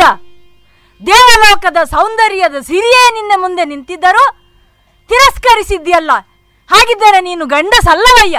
ಬರೇ ದಂಡ ನೀನು. ಷಂಡರ ಕುಲ ತಿಲಕ ನೀನು. ನಿನ್ನನ್ನು ಸುಮ್ಮನೆ ಬಿಡುವುದಿಲ್ಲ ಸುಮ್ಮನೆ ಬಿಡುವುದಿಲ್ಲ. ಹೆಣ್ಣು ಒಳಿದರೆ ನಾರಿ, ಮುನಿದರೆ ಮಾರಿ ಎಂಬುದು ನಿನಗೆ ಅರ್ಥವಾಗಬೇಕು. ಅದಕ್ಕಾಗಿ ಇದು ಇಡೀ ಶಾಪ. ನೀನು ಒಂದು ವರ್ಷಗಳ ಕಾಲ ಶಿಖಂಡಿಯಾಗಿ ಬಾಳು ಶಿಖಂಡಿಯಾಗಿ ಬಾಳು ಶಿಖಂಡಿಯಾಗಿ ಬಾಳು. ಅಷ್ಟು ಮಾತ್ರವಲ್ಲವಯ್ಯ ಅಷ್ಟು ಮಾತ್ರವಲ್ಲವಯ್ಯ. ಈ ಶಾಪವನ್ನು ಪರಿಹರಿಸಲು ಹರಿಹರ ಬ್ರಹ್ಮಾದ್ಯರಿಂದಲೂ ಸಾಧ್ಯವಾಗದೆ ಹೋಗಲಿ ಸಾಧ್ಯವಾಗದೆ ಹೋಗಲಿ ಸಾಧ್ಯವಾಗದೆ ಹೋಗಲಿ. ಶಿವನು. ಅರೆ ಕ್ಷಣವು ನಾನಿಲ್ಲಿ ನಿಲ್ಲಲಾರೆ. ಈ ತರುಣಿಯನ್ನ ತೆರೆದು ಮೂದಳಿಂದು. ಎನ್ನ ಜರೆದು ಮೋದಳಿಂದು. ಹರ ಹರ. ಬರಿದೆ ಅನ್ನೋಳ ಬರೋಧವ ಹೊರಿದಿ ಮೋದಳ್ ಬಂದು. ಯಾಕೆ ಬರಿದೆ ಎನ್ನೋಳ ಬರೋಧವ ಹೊರಿದಿ ಮೋದಳ್ ಬಂದು. ದೇವವಧು ತಾನೆತ್ತ. ಮನುಜನು ತನಗಿನ್ನಾವ ಭವದ ಪಾಪ ಇನಿದು ಕೈಗೂಡಿಸಿದು.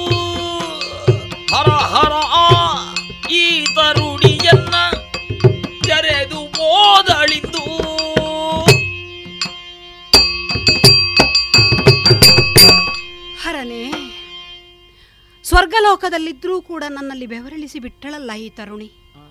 ಯಾಕೆ ಹೀಗಾಯಿತು ಅಂತ ಇವಾಗಲೂ ನನಗೆ ಅರ್ಥವಾಗುತ್ತಾ ಇಲ್ಲ. ದೇವಲೋಕದ ಸ್ತ್ರೀಯಾದ ಆ ಊರ್ವಶಿಯಲ್ಲಿ ಮನುಷ್ಯ ಲೋಕದಲ್ಲಿರುವಂತಹ ಸಾಮಾನ್ಯ ನರನಾದ ನಾನಲ್ಲಿ. ಆದರೂ ಮನುಷ್ಯ ಧರ್ಮಕ್ಕನುಗುಣವಾಗಿ ಸದ್ಧರ್ಮದಲ್ಲೇ ನಡೆಯಬೇಕು ಎನ್ನುವ ಆಲೋಚನೆಯಲ್ಲಿ ನಾನು ಮುಂದುವರಿಯುತ್ತಾ ಪ್ರಯತ್ನ ಪಟ್ಟರೆ ಪರಿಣಾಮವಾಗಿ ನನಗೆ ದೊರಕಿದ್ದು ಶಾಪ. ಅದೂ ಒಬ್ಬಾಕೆ ದೇವನರ್ತಕಿಯಿಂದ. ದೇವನರ್ತಕಿಯರಿಗೂ ಶಾಪದ ಅನುಗ್ರಹ ಅಲ್ವೇ? ಯಾವ ಪಾಪದ ಫಲವಾಗಿ ನನಗಿದು ಲಭ್ಯವಾಯಿತೋ ನಾನು ನಾನವಳನ್ನು ಹೇಳಿ ಕಳುಹಿಸಿದ್ದಿಲ್ಲ. ಅವಳಾಗಿಯೇ ಅವಳಿಲ್ಲಿಗೆ ಬಂದವಳು. ಅವಳಾಗಿಯೇ ನನ್ನನ್ನು ಆಶಿಸಿದವಳು. ಕೊನೆಗೆ ಅವಳಾಗಿಯೇ ನನಗೆ ಶಾಪವನ್ನೂ ಕೊಟ್ಟು ಹೋದ್ಲು. ಯಾರ ಪ್ರೇರಣೆಯೋ ದೇವೇಂದ್ರನದ್ದೋ ಚಿತ್ರಸೇನನದ್ದೋ ಇವಳದ್ದೋ ಅಥವಾ ಇನ್ಯಾರದ್ದೋ? ಅಪಾರ್ಥವಾದಂತಹ ನಡವಳಿಕೆ ನೋಟ ಮಾತುಗಳ ನಡುವಿರುವ ಅಪಾರ್ಥದ ಆ ಯಾವ ಅನುಭವವಾಯಿತೋ ಅದರ ಪರಿಣಾಮವಾಗಿ ನಡೆದಂತಹ ಈ ಶಾಪ ಇದಕ್ಕೆ ನಾನು ಬಲಿಪಶುವಾಗಿ ಬೇಕಾಗಿ ಬಂತಲ್ಲ. ಇದು ನನ್ನ ದುರ್ವಿಧಿ ಅಂತಲ್ಲದೆ ಇನ್ನೇನು ಅಂತ ಹೇಳಿ. ಅಲ್ಲದೆ ಹೋದರೆ ಈ ಸ್ವರ್ಗಲೋಕಕ್ಕೆ ನಾನು ಬರುವವನಿದ್ದೆನೋ? ಅಣ್ಣ ತಮ್ಮಂದಿರ ಜೊತೆಯಾಗಿ ವನವಾಸದ ಯಾವ ವೃತವಿದೆಯೋ ಅದನ್ನು ಆಚರಿಸುತ್ತಾ ಮುಂದುವರಿಯುತ್ತಿದ್ದವರು ನಾವು. ಮುಂದೆ ನಡೆಯುವಂತಹ ಭಾರತ ಹವದಲ್ಲಿ ಭೂಭಾರ ಹರಣಕ್ಕಾಗಿ ವಿಶೇಷವಾದ ಅಸ್ತ್ರಶಸ್ತ್ರಗಳ ಅವಶ್ಯಕತೆ ಇದೆ ಅಂತ ಮುನಿಗಳು ಹೇಳಿದಂತಹ ಕಾಲಕ್ಕೆ ಅಣ್ಣನಿಂದ ಆಶೀರ್ವಾದವನ್ನು ಪಡೆದು ಒಂದು ವೃತ ಎನ್ನುವ ಹಾಗೆ ಅದನ್ನು ಆಚರಿಸ್ತಾ ಶಿವನನ್ನು ಧ್ಯಾನ ಮಾಡಿದ್ದು. ಸತತವಾಗಿ ಆಚರಿಸುವಂತಹ ಯಾವ ಸಾಧನೆ ಉಂಟೋ ಅದಕ್ಕೆ ತಪಸ್ಸು ಅಂತ ಹೆಸರಂತೆ. ಆ ರೀತಿಯ ಸಾಧನೆಯನ್ನ ಮಾಡುವುದರ ಮೂಲಕವಾಗಿಯೇ ಪರಶಿವನ ಅನುಗ್ರಹವಾದದ್ದಲ್ವೇ? ಆದರೆ ಅದೇ ಮನುಷ್ಯ ಧರ್ಮದ ಸದ್ಧರ್ಮದ ಆಚರಣೆಯಲ್ಲಿಯೇ ನಾನಿಲ್ಲಿ ಮುಂದುವರಿದರೆ ಈಕೆ ಯಾಕೆ ಈ ರೀತಿಯಲ್ಲಿ ನಿಗ್ರಹವಾಗಿ ನನಗೆ ಒಲಿದು ಬಂದಳು ಅಂತ ನನಗೆ ಅರ್ಥವಾಗುವುದಿಲ್ಲ. ಎರಡು ಪ್ರಕರಣಗಳಲ್ಲಿ ನಾನು ನಡೆದದ್ದು ಸರಿಯಾಗಿಯೇ ಇತ್ತು. ಆದರೆ ಪರಿಣಾಮ ಮಾತ್ರ ವ್ಯತ್ಯಾಸ. ಹಾಗಿದ್ರೆ ಇದು ನನ್ನ ಯಾವುದೋ ಜನ್ಮದ ಪಾಪದ ಫಲವೇ ಇರಬೇಕು. ಇಲ್ಲದೆ ಹೋದರೆ ಈ ಗಾಯನ, ಈ ನರ್ತನ ಇದೆಲ್ಲ ನನಗೆ ಬೇಕಿದ್ದದ್ದೇ. ಆದರೂ ಆಗ್ರಹಪೂರ್ವಕವಾಗಿಯೇ ಕರೆತಂದವನು ದೇವೇಂದ್ರ. ಅವನ ಮಾತನ್ನು ಮೀರಲುವುದಕ್ಕಾಗದೆ ಐದು ವರ್ಷಗಳ ಕಾಲ ಈ ಸ್ವರ್ಗದಲ್ಲಿದ್ದು ಸಂಗೀತ ಅಭ್ಯಾಸವನ್ನ ಮಾಡಿದೆ, ನೃತ್ಯ ಅಭ್ಯಾಸವನ್ನ ಮಾಡಿದೆ. ಇದು ಯಾವುದು ನನಗೆ ಬೇಕಿರಲಿಲ್ಲ. ಈಗ ಅದರಿಂದ ಪ್ರಾಪ್ತವಾದದ್ದಾದರೂ ಏನು? ವ್ಯರ್ಥವಾಗಿ ಐದು ವರ್ಷಗಳ ಕಾಲ ಕಳೆದು ಹೋದದ್ದು ಮಾತ್ರವಲ್ಲದೆ ಪುರುಷನಾಗಿ ನಾನು ವ್ಯವಹರಿಸಬೇಕಾದಂತಹ ಪಾರ್ಥ ಈ ಕಾಲಕ್ಕೆ ನಪುಂಸಕನಾಗಿ ಹೋಗಬೇಕಾಗಿ ಬಂತು ಅಂತಾದ್ರೆ ಇದು ವಿಧಿ ಅಂತಲ್ಲದೆ ಇನ್ನೇನು ಹೇಳಿ? ಈ ಸ್ವರ್ಗಕ್ಕೆ ಬಂದಾಗಿದೆ. ಪ್ರಾಯ ಈ ಸ್ವರ್ಗದಲ್ಲಿ ಸಂತಾನವೇ ಇಲ್ಲುವಂತೆ. ಮಕ್ಕಳಾಗದೇ ಇರುವಂತಹ ಪ್ರಪಂಚ ಇದು ಲೋಕ ಇದು ಅಂತ ಹೇಳುವುದು ಕೇಳಿದ್ದೇನೆ ಪಾರ್ವತೀ ದೇವಿಯ ಶಾಪ ಅಂತೆ. ಅದು ನಿಜವೇ. ಹೆರದೆ ಹೊರದೆ ಒಬ್ಬಾಕೆ ಸ್ತ್ರೀ ತಾಯಿಯಾಗುವುದಕ್ಕಾದರೂ ಸಾಧ್ಯವೇ? ಅಂಥವಳ ಮುಂದೆ ಹೋಗಿ ನಾನು ನಿನ್ನ ಮಗ ಅಮ್ಮ ತಾಯಿ ಅಂತ ಹೇಳಿದರೆ ಅವಳಿಗೆ ಅದು ಅಪರಾಧವಾಗಿಯೇ ಕಾಣಬೇಕಲ್ಲದೆ ಇನ್ನೇನಾಗುವುದಕ್ಕೆ ಸಾಧ್ಯ? ನನ್ನ ವಿಧಿ ಅಂತ ಹೇಳಬೇಕಲ್ಲದೆ ಇದಕ್ಕೆ ಅನ್ಯತಾ ಮಾತುಗಳನ್ನು ಆಡುವುದಕ್ಕೇ ಇಲ್ಲ ಈಗ ಇಲ್ಲಿಂದ ಹೊರಗೆ ಹೋಗುವಂತಹ ಮಾರ್ಗವನ್ನು ನಾನು ಕಾಣದಾಗಿದ್ದೇನೆ. ದೇವೇಂದ್ರನಿಂದ ಅಪ್ಪಣೆ ಪೂರ್ವಕವಾಗಿ ಬಂದವನವನ ಅನುಗ್ರಹ ಇಲ್ಲದೆ ಹೋಗ್ಲಿಕ್ಕಾದರೂ ಆಗುತ್ತದೆ. ಅಲ್ಲ ಹೋದೆ ಅಂತಾದರೂ ಮಾಡುವುದೇನು ನಪುಂಸಕನಾದಂತಹ ನಾನು ಅವಳು ಹೇಳಿದ ಹಾಗೆ ಬರಿಯ ಕುರಿಯ ಹಾಗೆ ಅಲ್ಲಿ ವಾಸ ಮಾಡಬೇಕಷ್ಟೇ ಈ ಭೂಮಿಯಲ್ಲಿ. ಅದಲ್ಲದೆ ನನಗೆ ಅನ್ಯತಾ ಮಾರ್ಗವಿಲ್ಲ. ಅಣ್ಣನ ಹತ್ರ ನಾನು ಆಶೀರ್ವಾದವನ್ನು ಪಡೆದು ಬಂದ ಕಾಲಕ್ಕೆ ಬಹಳ ಹುಮ್ಮಸ್ಸಿನಿಂದ ಬಂದವನು ನಾನು. ಆದರೆ ನನಗಾಗಿಯೇ ಅಲ್ಲಿ ನಿರೀಕ್ಷಿಸ್ತಾ ಇರುವಂಥ ಅಣ್ಣನಿಗೆ ಈಗ ಹೇಗೆ ಹೋಗಿ ಮುಖ ತೋರಿಸ್ಲಿ ನಾನು? ಪಾಂಚಾಲಿಗೆ ಏನು ಅಂತ ಉತ್ತರ ಕೊಡ್ಲಿ? ಯಾವ ರೀತಿಯಲ್ಲಿ ಮುಖವನ್ನು ತೋರಿಸ್ಲಿ? ಶಿವನೇ ಹೀಗಾಗಿ ಹೋಯಿತಲ್ಲ. ಯಾರಲ್ಲಿ ಹೇಳಲಿ ಇದನ್ನು? ಏನು ಮಾಡಲಿ? ಏನು ಮಾಡಲಿ? ಒಂದು ಅರ್ಥ ಆಗ್ತಾ ಇಲ್ಲ.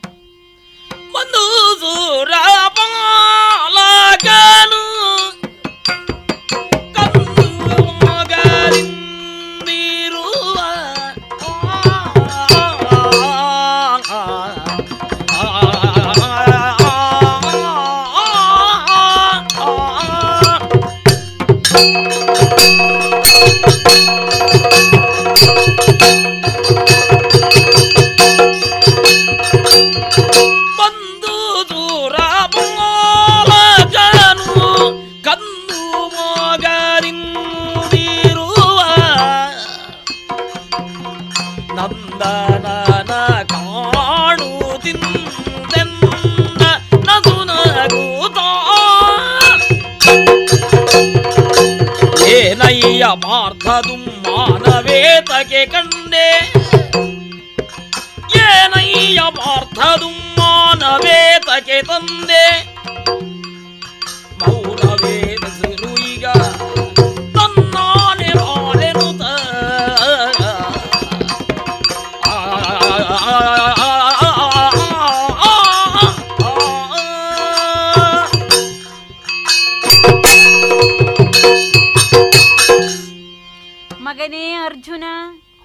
ಅಪ್ಪ. ಬಹಳಷ್ಟು ಬೇಸರದಿಂದ ಅಪ್ಪ ಎಂದು ಕರೀತಾ ಇದ್ದೀಯಲ್ಲ? ನನ್ನ ಹಣೆ ಬರ ಅಂತ ಹೇಳಬೇಕಷ್ಟೇ ಇದು. ಯಾಕೆ? ಬಹಳಷ್ಟು ಸಂತೋಷದಿಂದ ನಿನ್ನನ್ನು ಮುದ್ದಾಡಬೇಕೆಂದು ಓಡಿ ಬಂದವ ನಾನು. ಸಂತೋಷದಿಂದ ಮುದ್ದಾಡಬೇಕು ಅಂತ ಹೌದಪ್ಪ. ಯಾಕಂದ್ರೆ ನಿನಗಾಗಿಯೇ ಏರ್ಪಡಿಸಿರುವಂತಹ ನೃತ್ಯ ಪ್ರದರ್ಶನದಲ್ಲಿ ಬಹಳಷ್ಟು ಸಂತೋಷ ಪಟ್ಟುಕೊಂಡವ ನೀನು ಅಲ್ಲಿ ನಡೆದಿರುವ ಘಟನೆಗಳನ್ನೆಲ್ಲ ಅವಲೋಕನ ಮಾಡಿ ಊರ್ವಶಿಯನು ನಿನ್ನ ಬಳಿಗೆ ಬರುವಂತ ವ್ಯವಸ್ಥೆಯನ್ನು ಮಾಡಿದವ ನಾನು. ಹಾಗಾಗಿ ಹೇಳಿದ್ದು ಸಂತೋಷದಿಂದಲೇ ನೀನು ಬಂದು ನನ್ನನ್ನು ಬಿಗಿದಪ್ಪಿಕೊಳ್ಳಬೇಕಿತ್ತು. ಈ ಸಂದರ್ಭದಲ್ಲಿ ನಿನ್ನ ಮುಖ ಕಂದಿರುವ ಹಾಗೆ ನನಗೆ ಭಾಸವಾಗ್ತಾ ಇದೆ. ಅಲ್ಲ ನಿನ್ನನ್ನು ಮೂರು ಲೋಕದ ಒಡೆಯ ಅಂತ ಹೇಳುದು ಹೌದಲ್ಲ? ನಿನ್ನನ್ನೂ ಮೂರು ಲೋಕದ ಗಂಡ ಅಂತ ಹೇಳ್ತಾರೆ ಆದ್ರೆ ಈಗ ನಾನು ಷಂಡನಾಗಿ ಹೋದನಲ್ಲ? ಷಂಡನಾಗಿ ಹೋದೆಯಾ? ಅಲ್ಲ ಎಲ್ಲವನ್ನೂ ತಿಳಿಯುವವನಾಗಿ ತಿಳಿದವನಾಗಿದ್ದು. ನನ್ನ ಬಾಯಿಂದಲೇ ಬರಬೇಕು ಅಂತ? ಮಗನೇ ಯಾವ ವಿಚಾರವನ್ನು ನೀನು ಅರಿಯದೆ ಮಾತನಾಡುತ್ತಾ ಇದ್ಯಾ ಏನು ಹೇಳಿದೆ ನೀನು ಷಂಡನಾದೆ. ಮಾತೆ ಎನ್ನುವ ಹಾಗೆ ಮಾತೃತ್ವದಲ್ಲಿ ಮಾತನಾಡ್ಲಿಕ್ಕೆ ಹೋದ್ರೆ. ಆಕೆ ದೇಹವನ್ನು ಬಯಸಿದ್ಲು. ಪರಿಣಾಮವಾದಂತಹ ಆ ಶಾಪದ ಪರಿಣಾಮವೇ ಈಗ ನಾನು ನಪುಂಸಕನಾಗಿ ಹೋಗಬೇಕಾಗಿ ಮಗನೇ ಆಗಿದ್ರೂ ಕೂಡ. ನೀವು ಮೂರು ಲೋಕದ ಗಂಡ ಅಂತ ಯಾಕೆ ನನ್ನನ್ನು ಹಿಂಸೆ ಕೊಡುವುದಕ್ಕೆ ಹೇಳ್ತಾ ಇದ್ದೀರೋ ಮಗನೇ ನೀನು ಆಲೋಚನೆ ಮಾಡುವುದರಲ್ಲಿ ತಪ್ಪಿದ್ದಿ ಅಂತ ಹೇಳಿದ್ದು. ಈಗ ಊರ್ವಶಿ ನಿನ್ನನ್ನು ಷಂಡನಾಗು ಎಂಬ ಶಾಪವನ್ನು ಕೊಟ್ಟಿದ್ದಾಳೆ ಎಂಬ ಬೇಸರದಲ್ಲಿ ನನ್ನಲ್ಲಿ ಮಾತನಾಡುತ್ತಾ ಇದ್ದಿ. ಬರಬೇಕು ಅಂತ ನೀವು ಹೇಳ್ತೀರ ಮಗನೇ ಹಾಗಾಗಿಯೇ ನಾನು ಹೇಳಿದ್ದು ವಿಚಾರವನ್ನು ಅರಿಯದೆ ನೀನು ಮಾತನಾಡುತ್ತಾ ಇದ್ದಿ. ಈ ಸ್ವರ್ಗಲೋಕದವರು ಕೊಡುವಂತಹ ಒಂದು ಶಾಪ ಅದು ಶಾಪವಾಗಿ ಪರಿಣಮಿಸುವುದಿಲ್ಲ ಮಗನೇ. ಅದು ವರವಾಗಿ ಪರಿಣಮಿಸ್ತದೆ. ಅದರಲ್ಲೂ ಯಾರು? ನಿನ್ನನ್ನು ಬರಿಸಿಕೊಂಡವನು ನಿನ್ನ ಅಪ್ಪ ದೇವೇಂದ್ರ ನಾನು ಕಾಣುವುದು ಈಗ. ಇಂದ್ರಕೀಲಕದಲ್ಲಿ ಪರಶಿವನನ್ನ ನಾನು ತಪಸ್ಸನ್ನಾಚರಿಸಿ ಮೆಚ್ಚಿಸಿಕೊಂಡಂತ ಸಂದರ್ಭ. ಒಂದು ವೇಷ ಮಾಡಿಕೊಂಡು ಬಂದವನು. ಹೌದು.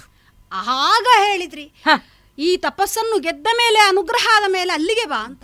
ನೊಂದಿರುವ ನಿನ್ನ ಮನಸ್ಸಿಗೆ ಸಮಾಧಾನವನ್ನು ಪಡುವುದಕ್ಕೋಸ್ಕರವಾಗಿ ಬಾ. ನಾನು ತಿಳ್ಕೊಂಡದ್ದು ಹಾಗೆ ಸಂದರ್ಭದಲ್ಲಿ ನಾನು ಗಮನಿಸಿದ್ದು ನಿನ್ನನ್ನು ಸಂತೋಷ ಪಡಿಸಬಹುದು ಎಂಬುದಾಗಿ. ಆರಾಮವಾಗಿ ಇಲ್ಲಿ ವಿಹರಿಸುವುದಕ್ಕಾಗಿ ಬರಬೇಕು ಅಂತ ನೀನು ಕೇಳಿಕೊಂಡಾಗ ಏನೋ ಅಪ್ಪನ ಆಸೆ ಅಂತ ನಾನು ಬಂದವನೇ ಹೊರತು ಇಲ್ಲಿಗೆ ಬರಬೇಕು ನನ್ನ ಅಣ್ಣ ತಮ್ಮಂದಿರನ್ನು ಬಿಟ್ಟು ಅಂತ ಮನಸ್ಸಿನಲ್ಲಿಯೂ ಎಣಿಸಿದವನಲ್ಲ. ಹೌದಪ್ಪ. ಆದ್ರೆ ಈಗ ನನಗೆ ಕಾಣುದು ನಿಮ್ಮಲ್ಲಿಯೇ ಏನಾದ್ರೂ ಒಡಕಾಗಿದೆ ಈ ದೇವತೆಗಳ ಜೊತೆಯಲ್ಲಿ? ಓ ಇಲ್ಲಿ ನಮ್ಮ ಒಡಕು. ಪರಶಿವನಾಗಿ ನನಗೆ ಅನುಗ್ರಹ ಮಾಡಿದವನು.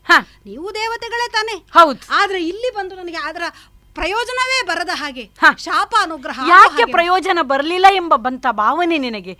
ದುಮ್ಮಾನ ಯಾಕೆ ಮಗನೇ? ಜನಕ ಪಾಶುಪಥವನ್ನ ಪಡಿಬೇಕು ಅಂಜನಾಸ್ತ್ರವನ್ನ ಪಡಿಬೇಕು ದೇವತೆಗಳಿಂದ ಶಸ್ತ್ರಗಳನ್ನ ಪಡಿಬೇಕು ಅಂತ ಹೇಳುದು ಋಷಿವಾಕ್ಯ. ಹೌದು. ಆ ಕಾರಣಕ್ಕಾಗಿಯೇ ಅಣ್ಣನ ಆಶೀರ್ವಾದವನ್ನು ಪಡೆದು ನಾನು ಬಂದವನು. ಹೌದು. ಯಾವಾಗ ಪಾಶುಪಥ ಲಭ್ಯವಾಯಿತು ಅದನ್ನ ಯಾವನು ಉಪಯೋಗಿಸುವುದಕ್ಕೆ ಸಾಧ್ಯ ಅಂತ ಹೇಳಿದ್ರೆ ಪುರುಷ ಪ್ರಧಾನನಾದವನು ಮಾತ್ರ. ಓ ಈಗ ಪುರುಷತ್ವವೇ ಹೋಯ್ತು ಹೇಳು ಪುರುಷತ್ವವೇ ಹೋದ ಮೇಲೆ ಪಾಶುಪುತವನು ಎಲ್ಲಿ ಸುಡ್ಲಿ ನಾನು ಅದಕ್ಕಾಗಿಯೇ ಹೇಳಿದ್ದು ಮಗನೇ ತರುಣಿ ನಿನಗೆ ಉಪಕರಿಸಿದಳು ಅಂತ. ಏನು ಶಾಪ ಕೊಟ್ಟರು ಉಪಕರಿಸಿದ್ದು ಅಂತ ವಿಚಾರ ಹೇಳ್ತಾರೆ. ನೀನು ಅರಿಯದೆ ಮಾತನಾಡುತ್ತಿದ್ದಿ ಮಗ. ತರುಣ ಕೇಳೈ ವ್ರತ ಮರುಗದಿರು. ಮರುಗದಿರು.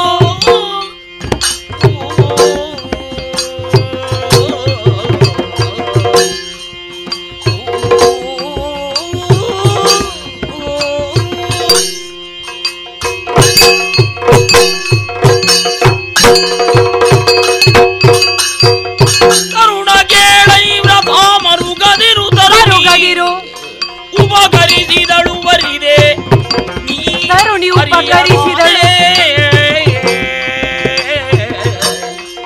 ತರುಣಿ ಉಪಕರಿಸಿದಳು ಬರಿದೆ ನೀ ಅರಿಯದಾದೆ. ಅರಿಯದಾದೆ.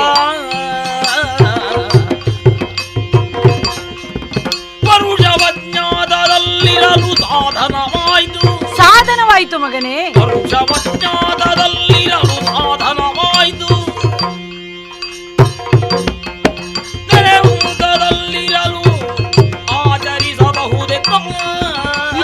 ಇದನ್ನು Thank ನೀನು.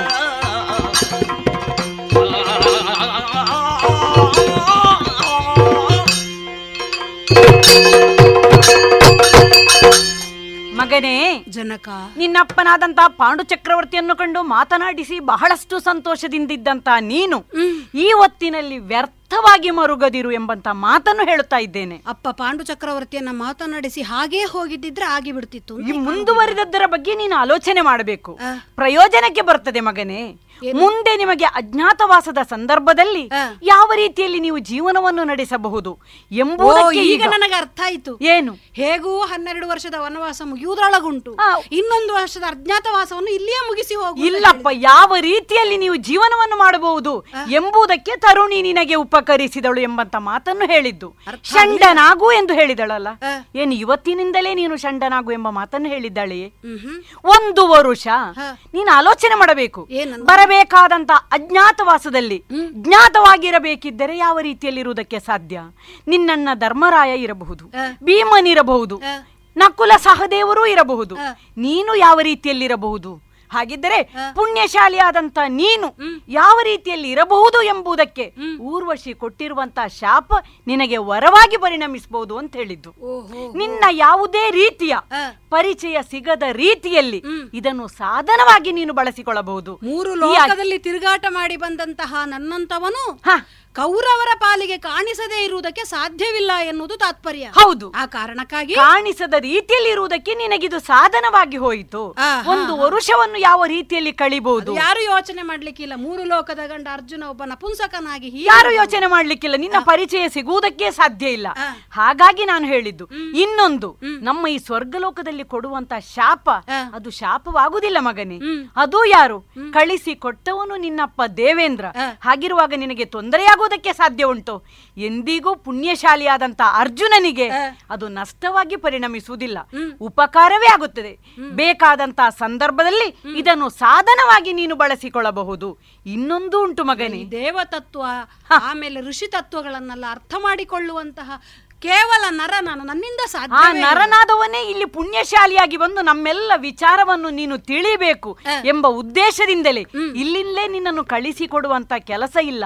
ಇನ್ನೂ ಕೆಲವು ವರ್ಷಗಳ ಕಾಲ ನೀನು ಇಲ್ಲಿರುವುದಕ್ಕುಂಟು. ಬಹಳ ಒಳ್ಳೆ ನಿರ್ದೇಶನ ಮಾಡಿದ್ದೀರಿ ನೀವು. ನಿರ್ದೇಶನ ನಿನ್ನ ಒಳ್ಳೆಯದಕ್ಕೆ ಮಾಡಿದ್ದೇನೆ. ಅದರಲ್ಲೂ ಒಂದುಂಟು ಮಗನೇ. ನಿನ್ನ ಅರಿಗಳಿದ್ದಾರೆ ನೋಡು. ಅರಿಗಳಿಗೆ ಕಾಣಿಸದೆ ಮರೆ ಕಾಣಿಸದೆ.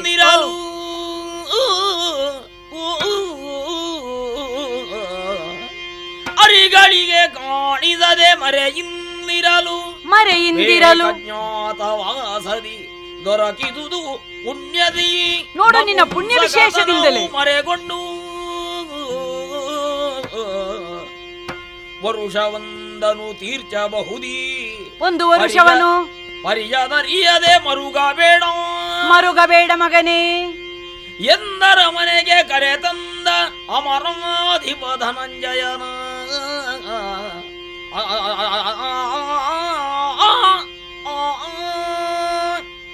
ಮಗನೇ ಅರ್ಜುನ ಜನಕ ಕೆಳಗ ಹಾಕಿರುವ ಮುಖವನ್ನು ಸ್ವಲ್ಪ ಮೇಲೆ ಎತ್ತಬೇಕು ಮಗನೇ ನೀನು ಧೈರ್ಯವಾಗಿ ಎತ್ತಿದ್ದೇನೆ ಯಾವುದೇ ಬೇಸರವನ್ನು ಬಿಟ್ಟು ಸಂತೋಷದಿಂದ ನಿನ್ನಪ್ಪನ ಮಾತನ್ನು ಕೇಳಬೇಕು ಆಗಲಿ ನಿನ್ನ ಅರಿಗಳಾದಂತಹ ಕೌರವರನ್ನು ಎದುರಿಸುವಂತಹ ಸಂದರ್ಭದಲ್ಲಿ ಕೊನೆಗೆ ಬರುವಂತಹ ಅಜ್ಞಾತ ವಾಸದಲ್ಲಿ ಈ ರೀತಿಯ ಷಂಡನಾಗಿ ನಪುಂಸಕನಾಗಿದ್ದುಕೊಂಡು ಅದು ಯಾವ ರೀತಿಯಲ್ಲಿ ಇಲ್ಲಿ ಕಲಿತಿರುವಂತಹ ಈ ನೃತ್ಯ ವಿದ್ಯೆಯನ್ನು ಕೂಡ ಉಪಯೋಗಿಸಿಕೊಂಡು ಒಂದು ವರುಷವನ್ನು ನೀನು ಕಳೆದೆ ಎಂದಾದರೆ ಖಂಡಿತವಾಗಿಯೂ ನಿಮಗೆ ಪುಣ್ಯ ಸಂಪಾದನೆ ಆಗ್ತದೆ.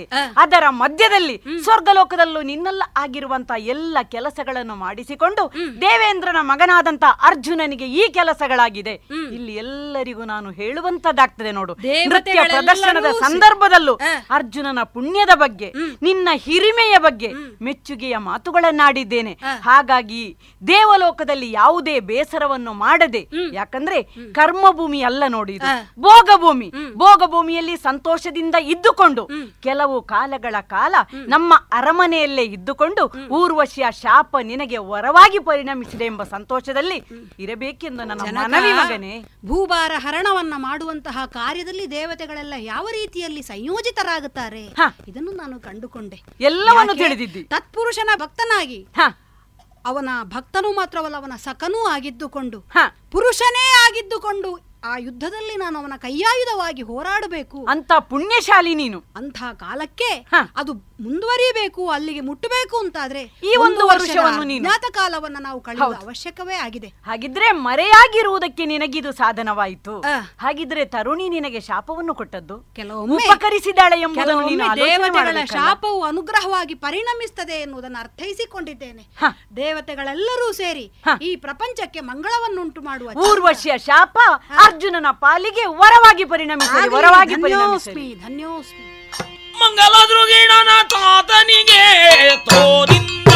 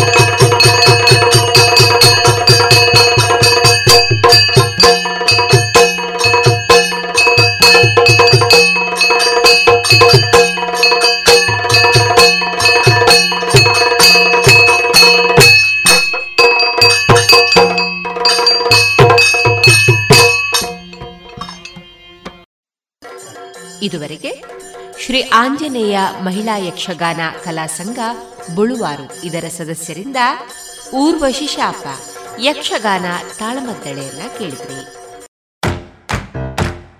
ಬನ್ನಿ ಎಲ್ಲ ಸೇರಿ ಹೊಸ ಹೆಜ್ಜೆ ಇಡೋಣ.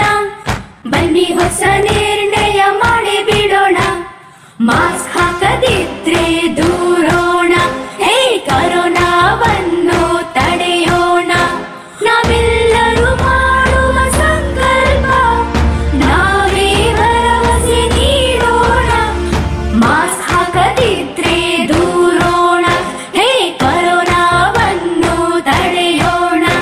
ಭಾರತ ಸರ್ಕಾರದ ಮೂಲಕ ಸಾರ್ವಜನಿಕ ಹಿತಾಸಕ್ತಿ ಮೇರೆಗೆ ಪ್ರಕಟಿಸಲಾಗಿದೆ. ಇನ್ನೀಗ ಶ್ರೀಮತಿ ಪಾರ್ವತಿ ಶಾಸ್ತ್ರಿ ಅವರಿಂದ ಕವನವನ್ನ ಕೇಳೋಣ. ಎಲ್ಲರಿಗೂ ವಂದನೆಗಳು. ನಾನು ಪಾರ್ವತಿ ಶಾಸ್ತ್ರಿ ಇದ್ದಂಬೆ ಪುತ್ತೂರು. ಸುಬ್ರಹ್ಮಣ್ಯ ಷಷ್ಠಿಯ ಈ ವಿಶೇಷ ಸಂದರ್ಭದಲ್ಲಿ ನನ್ನ ಭಕ್ತಿಗೀತೆಯ ರಚನೆಯೊಂದನ್ನು ಈಗ ವಾಚಿಸಲಿದ್ದೇನೆ. ಶೀರ್ಷಿಕೆ ಶರಣು ಸ್ಕಂದ. ಕುಕ್ಕೆಯಲ್ಲಿ ನೆಲೆಸಿರುವ ಷಣ್ಮುಖಗೆ ವಂದಿಸುವೆ, ಭಕ್ತಿ ಭಾವದಳು ತಲೆಬಾಗಿ ನಿಂದೆ. ಕೊಕ್ಕೆಯಲ್ಲಿ ನೆಲೆಸಿರುವ ಷಣ್ಮುಖಗೆ ವಂದಿಸುವೆ, ಭಕ್ತಿ ಭಾವದಳು ತಲೆಬಾಗಿ ನಿಂದೆ. ಬೆಳಗಿನಲ್ಲಿ ನಾನೆದ್ದು, ತೀರ್ಥದಲ್ಲಿ ಮಿಂದೆದ್ದು, ಉರುಳು ಸೇವೆಯ ಸಲ್ಲಿಸಿ ಧನ್ಯಳಾದೆ. ಬೆಳಗಿನಲ್ಲಿ ನಾನೆದ್ದು ತೀರ್ಥದಲ್ಲಿ ಮಿಂದೆದ್ದು, ಉರುಳು ಸೇವೆಯ ಸಲ್ಲಿಸಿ ಧನ್ಯಳಾದೆ. ಹೇ ದೇವ, ಶಿವಸತಿಯರ ಕುವರ ಸ್ಕಂದನೆ ದೋಷಗಳ ಪರಿಹರಿಸಿ ಪಾಲಿಸಯ್ಯ. ಹೇ ದೇವ, ಶಿವಸತಿಯರ ಕುವರ ಸ್ಕಂದನೆ, ದೋಷಗಳ ಪರಿಹರಿಸಿ ಪಾಲಿಸಯ್ಯ. ಧನಧಾನ್ಯ ನೆಲ ಜಲಕ್ಕೆ ಕಾರಣನೆ ದೇವನೇ, ಸುಖ ಶಾಂತಿಗಳ ಹರಸಿ ಕರುಣಿಸಯ್ಯ. ಧನಧಾನ್ಯ ನೆಲ ಜಲಕ್ಕೆ ಕಾರಣನೆ ದೇವನೇ, ಸುಖ ಶಾಂತಿಗಳ ಹರಸಿ ಕರುಣಿಸಯ್ಯ. ಸುರಸೇನೆಯಧಿಪತಿಯೇ ಕಾರ್ತಿಕೇಯನೆ ಮುರುಗ ಶರವಣನೆ ಕೇಕಿವಾಹನನೆ ವಲ್ಲೀಶ. ಸುರಸೇನೆಯಧಿಪತಿಯೇ ಕಾರ್ತಿಕೇಯನೆ ಮುರುಗ, ಶರವಣನೆ ಕೇಕಿವಾಹನನೆ ವಲ್ಲೀಶ ನಂಬುತ್ತ ಬರುತ್ತಿರುವ ಭಕ್ತರನ್ನು ಹರಸುತ್ತಲೇ ಪೊರೆಯುತ್ತಲಿರುವ ಹೇ ನಾಗರೂಪ. ನಂಬುತ್ತ ಬರುತ್ತಿರುವ ಭಕ್ತರನ್ನು ಹರಸುತ್ತಲೇ ಪೊರೆಯುತ್ತಲಿರುವ ಹೇ ನಾಗರೂಪ. ಷಷ್ಠಿಯ ಮಹಾರಥೋತ್ಸವದಂದು ಭಕ್ತ ಜನ ಗೋವಿಂದ ಸುಬ್ಬಪ್ಪನಿಗೆ ಎನ್ನುತ್ತಾ ಷಷ್ಠಿಯ ಮಹಾರಥೋತ್ಸವದಂದು ಬಕುತ ಜನ ಗೋವಿಂದ ಸುಬ್ಬಪ್ಪನಿಗೆ ಎನ್ನುತ್ತಾ ರಥವನ್ನು ಎಳೆಯುತ್ತಲೇ ಜಯಕಾರ ಹಾಕುವರು ಭಕ್ತಿಯ ಸಮರ್ಪಣೆಯ ಸಲ್ಲಿಸುತ್ತಾ ರಥವನ್ನು ಎಳೆಯುತ್ತಲೇ ಜಯಕಾರ ಹಾಕುವರು ಭಕ್ತಿಯ ಸಮರ್ಪಣೆಯ ಸಲ್ಲಿಸುತ್ತಾ. ಜಯ ಜಯತು ಶ್ರೀ ಕಾರ್ತಿಕೇಯನಿಗೆ, ಷಣ್ಮುಖನಿಗೆ ಜಯವೆನುವೆ ದೇವ ಸುಬ್ರಹ್ಮಣ್ಯಗೆ, ಜಯ ಜಯತು ಶ್ರೀ ಕಾರ್ತಿಕೇಯನಿಗೆ, ಷಣ್ಮುಖಗೆ ಜಯವೆನುವೆ ದೇವ ಸುಬ್ರಹ್ಮಣ್ಯಗೆ, ಜಯ ಕುಮಾರಸ್ವಾಮಿ ಪರಮ ಕರುಣಾಕರಗೆ, ಜಯವೆಂದು ಶಿರಬಾಗಿ ನಮಿಸಿ ನಿಂದೆ. ಜಯ ಕುಮಾರಸ್ವಾಮಿ ಪರಮ ಕರುಣಾಕರಗೆ, ಜಯವೆಂದು ಶಿರಬಾಗಿ ನಮಿಸಿ ನಿಂದೆ. ಧನ್ಯವಾದಗಳು. ಇದುವರೆಗೆ ಶ್ರೀಮತಿ ಪಾರ್ವತಿ ಶಾಸ್ತ್ರಿ ಅವರಿಂದ ಕವನವನ್ನ ಕೇಳಿದಿರಿ. ಇದೀಗ ಶ್ರೀಮತಿ ಶಂಕರ ಶರ್ಮಾ ಅವರ ರಚಿತ ಕವನಕ್ಕೆ ರಾಗ ಸಂಯೋಜಿಸಿ ಹಾಡಲಿದ್ದಾರೆ ವಿದ್ಯಾ. ಶಿವ ಪಾರ್ವತಿ ಸುತನೆ, ನೀನು ಸುಬ್ರಹ್ಮಣ್ಯನೆ, ನಿರುತ ನಡೆಸು ಕೈ ಪಿಡಿದು ಕಾರ್ತಿಕೇಯನೇ. ಅಸುರ ಶಕ್ತಿಗಳನ್ನು ತರಿದ ಹೇ ಷಡಾನನ, ದುರ್ಗುಣಗಳ ನಾಶಪಡಿಸು ನವಿಲು ವಾಹನ. ಸಕಲ ಲೋಕಗಳಲ್ಲಿ ಜನರು ಭಯದಿ ನಡುಗಲು, ತಾರಕನ ಅಟ್ಟಹಾಸದಿಂದ ನಲುಗಲು. ಹರನ ಪುತ್ರನಿಂದ ಸಾವು ಪಡೆವ ವರವನು, ನೀಗೆ ಹರಸುವಂತೆ ಸುರರು ಬೇಡೆ ಹರಿಗನು.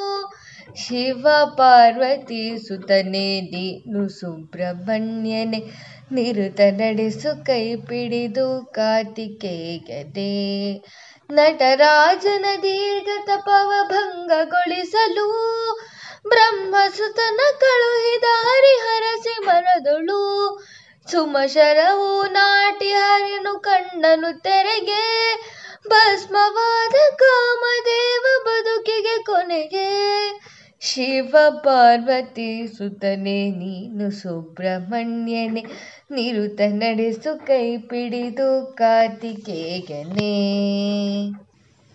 ಮುಕ್ಕಣ್ಣನು ಮುನಿಸು ಮರೆತ ಕ್ಷಣವೇ ಮನ್ಮತ ಬದುಕಿ ಬಂದ ಹೃದಯ ಜೊತೆಗೆ ತಾನು ಮೆರೆಯುತ್ತಾ.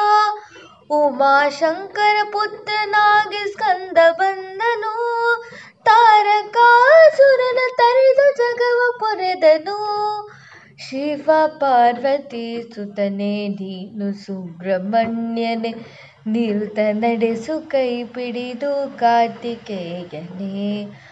ಕುಂಕೆ ಷಷ್ಠಿ ದಿನದಂದು ಪೂಜೆಗೊಳ್ಳುವ ಭಕ್ತ ಜನನ ಬೇಡಿಕೆಗಳ ತಾ ಪೂರೈಸುವ ಕಷ್ಟಗಳ ಮೆಟ್ಟಿಲುವ ಶಕ್ತಿ ಕರುಣಿಸು. ಇಷ್ಟಾರ್ಥವ ನೀಡಿ ಸತತ ಮನದಲ್ಲಿ ನೆಲೆಸು. ಶಿವ ಪಾರ್ವತಿ ಸುತನೆ ನೀನು ಸುಬ್ರಹ್ಮಣ್ಯನೆ, ನಿರುತ ನಡೆಸು ಕೈ ಪಿಡಿದು ಕಾರ್ತಿಕೇಯನೇ ಕಾರ್ತಿಕೇಯನೇ.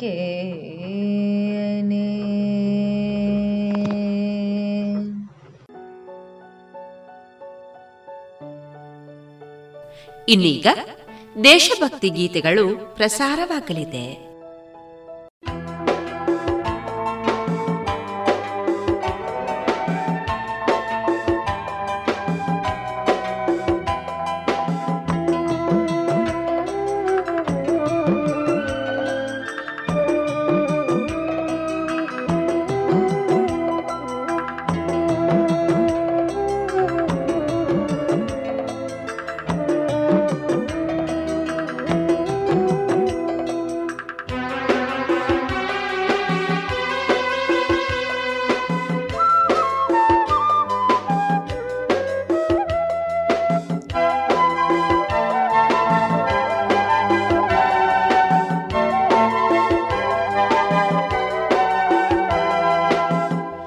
ಭಾರತವ ಕಾಯುವೆವು ವೈರಿಗಳ ಮೆಟ್ಟುವೆವು ಸ್ನೇಹ ಹಸ್ತ ಚಾಚಿದರೆ ಆದರದಿ ಕಾಣುವೆವು. ಸ್ನೇಹ ಹಸ್ತ ಚಾಚಿದರೆ ಆದರದಿ ಕಾಣುವೆವು.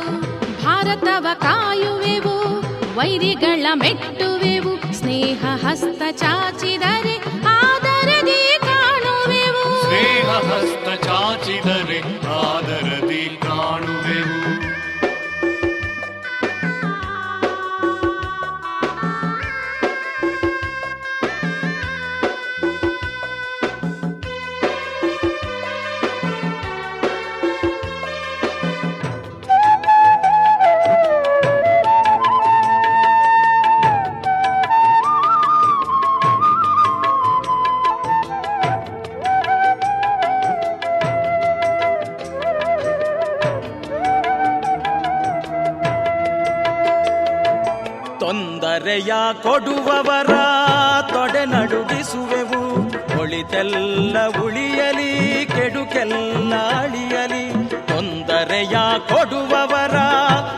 ನಡುಗಿಸುವೆವು.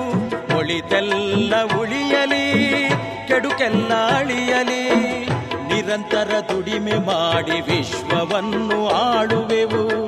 ನಿರಂತರ ದುಡಿಮೆ ಮಾಡಿ ವಿಶ್ವವನ್ನು ಆಳುವೆವು. ವಿಜ್ಞಾನ ಲೋಕದಲ್ಲಿ ವಿಜಯ ಧ್ವಜವ ನೆಡುವೆವು ವಿಜ್ಞಾನ ಲೋಕದಲ್ಲಿ ವಿಜಯ ಧ್ವಜವ ನೆಡುವೆವು ಭಾರತವ ಕಾಯುವೆವು. ವೈರಿಗಳ ಮೆಟ್ಟುವೆವು. ಸ್ನೇಹ ಹಸ್ತ ಚಾಚಿದರೆ ಆದರದಿ ಕಾಣುವೆವು. ಸ್ನೇಹ ಹಸ್ತ ಚಾಚಿದರೆ ಆದರದಿ ಕಾಣುವೆವು.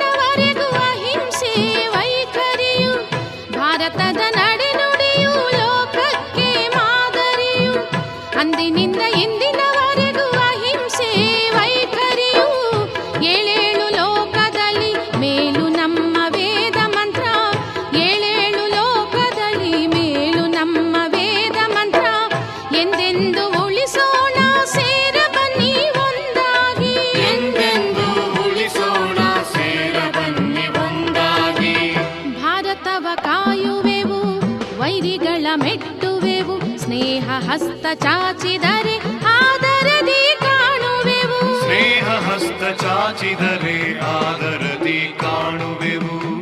ಭಾರತವ ಕಾಯುವೆವು ವೈರಿಗಳ ಮೆಟ್ಟುವೆವು. ಸ್ನೇಹ ಹಸ್ತ ಚಾಚಿದರೆ ಆದರದಿ ಕಾಣ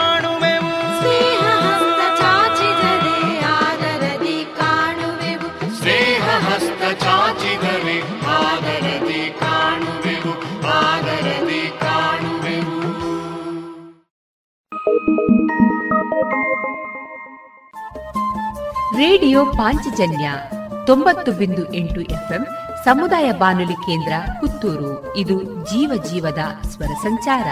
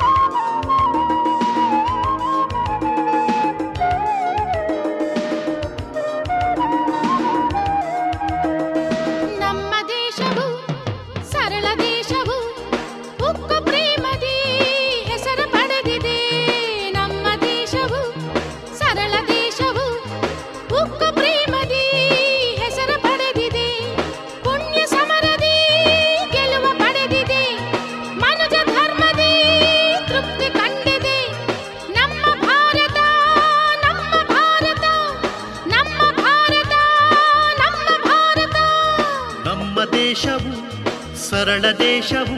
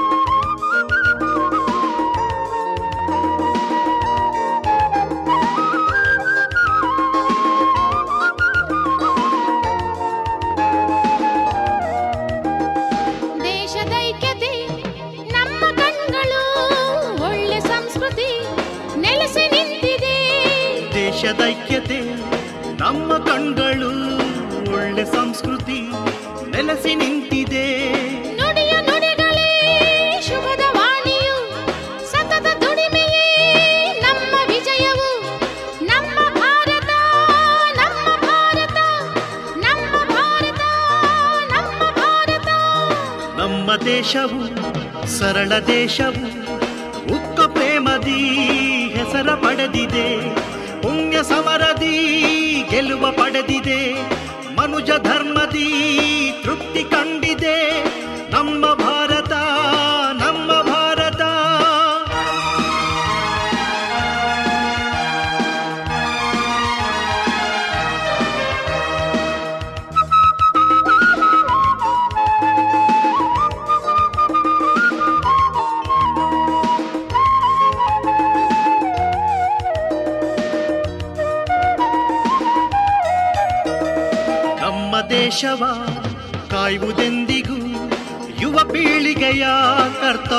ಕರ್ತವ್ಯವಾಗಿದೆ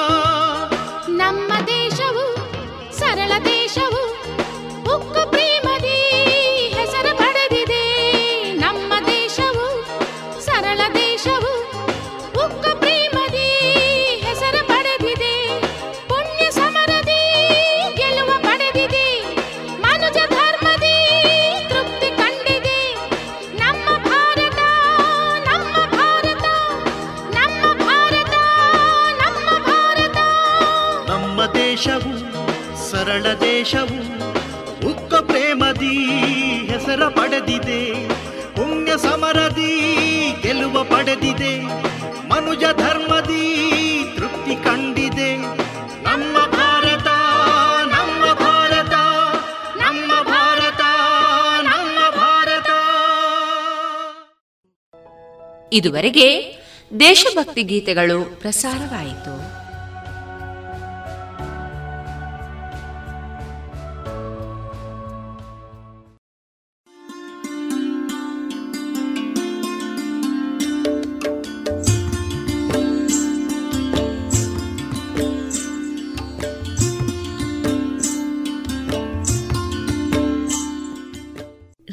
ಪಾಂಚಜನ್ಯ ಸಮುದಾಯ ಬಾನುಲಿ ಕೇಂದ್ರದಿಂದ ನಿಮ್ಮ ಕಾರ್ಯಕ್ರಮಗಳು ಪ್ರಸಾರವಾಗಬೇಕೆ? ಹಾಗಿದ್ದರೆ ನಮ್ಮನ್ನು ಸಂಪರ್ಕಿಸಿ. ನಮ್ಮ ದೂರವಾಣಿ ಸಂಖ್ಯೆ ಸೊನ್ನೆ ಎಂಟು ಎರಡು ಐದು ಒಂದು, ಎರಡು ಒಂಬತ್ತು ಎಂಟು ನಾಲ್ಕು ಒಂಬತ್ತು ಒಂಬತ್ತು.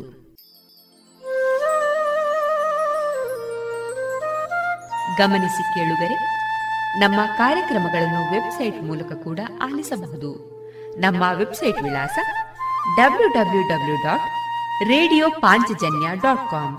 ಇಲ್ಲಿ ಆರ್ಕೈವ್ಸ್ನ ಭಾಗಕ್ಕೆ ಹೋಗಿ ಕ್ಲಿಕ್ ಮಾಡಿದರೆ ಹಳೆ ಕಾರ್ಯಕ್ರಮಗಳನ್ನು ಕೂಡ ಆಲಿಸಬಹುದು. ಜೊತೆಗೆ ನಮ್ಮ ಪ್ರಸಾರವನ್ನು ಆಪ್ ಮೂಲಕವೂ ಕೇಳಬಹುದು. ಪ್ಲೇಸ್ಟೋರ್ನಲ್ಲಿ ಪಾಂಚಜನ್ಯ ಸರ್ಚ್ ಮಾಡಿ, ಡೌನ್ಲೋಡ್ ಮಾಡಿಕೊಂಡು ತಮ್ಮ ಮೊಬೈಲ್ಗಳಿಗೆ ಇನ್ಸ್ಟಾಲ್ ಮಾಡಿದರೆ ರೇಡಿಯೋ ಪ್ರಸಾರದ ಕಾರ್ಯಕ್ರಮವನ್ನು ನೀವು ಆಲಿಸಬಹುದು. ನಮ್ಮ ಪ್ರಸಾರದ ಬಗೆಗೆ ನಿಮ್ಮ ಅಭಿಪ್ರಾಯಗಳನ್ನು ಹಂಚಿಕೊಳ್ಳಲು ನಮ್ಮ ವಿಳಾಸ ರೇಡಿಯೋ ಪಾಂಚಜನ್ಯ ತೊಂಬತ್ತು ಬಿಂದು ಎಂಟು ಎಫ್ಎಂ, ಸಮುದಾಯ ಬಾನುಲಿ ಕೇಂದ್ರ, ನೆಹರು ನಗರ, ಪುತ್ತೂರು. ನಮ್ಮ ದೂರವಾಣಿ ಸಂಖ್ಯೆ ಸೊನ್ನೆ ಎಂಟು ಎರಡು ಐದು ಒಂದು, ಎರಡು ಒಂಬತ್ತು ಎಂಟು ನಾಲ್ಕು ಒಂಬತ್ತು ಒಂಬತ್ತು. ಇಮೇಲ್ ವಿಳಾಸ radio Panchajanya at Gmail dot com ನಮ್ಮ ವಿಳಾಸ ಮತ್ತೊಮ್ಮೆ ರೇಡಿಯೋ ಪಾಂಚಜನ್ಯ ತೊಂಬತ್ತು ಬಿಂದು ಎಂಟು ಎಫ್ಎಂ, ಸಮುದಾಯ ಬಾನುಲಿ ಕೇಂದ್ರ, ನೆಹರು ನಗರ, ಪುತ್ತೂರು. ನಮ್ಮ ದೂರವಾಣಿ ಸಂಖ್ಯೆ ಸೊನ್ನೆ ಎಂಟು ಎರಡು ಐದು ಒಂದು, ಎರಡು ಒಂಬತ್ತು ಎಂಟು ನಾಲ್ಕು ಒಂಬತ್ತು ಒಂಬತ್ತು. ಇಲ್ಲಿಗೆ ಈ ಹೊತ್ತಿನ ಪ್ರಸಾರ ಕಾರ್ಯಕ್ರಮವನ್ನ ಮುಕ್ತಾಯಗೊಳಿಸುತ್ತಿದ್ದೇವೆ. ಆತ್ಮೀಯ ಕೇಳುಗರಿಗೆಲ್ಲ ರೇಡಿಯೋ ಪಾಂಚಜನ್ಯದ ಬಳಗದ ಪರವಾಗಿ ನಾನು ತೇಜಸ್ವಿ ರಾಜೇಶ್ ಮಾಡುವ ಅನಂತ ವಂದನೆಗಳು.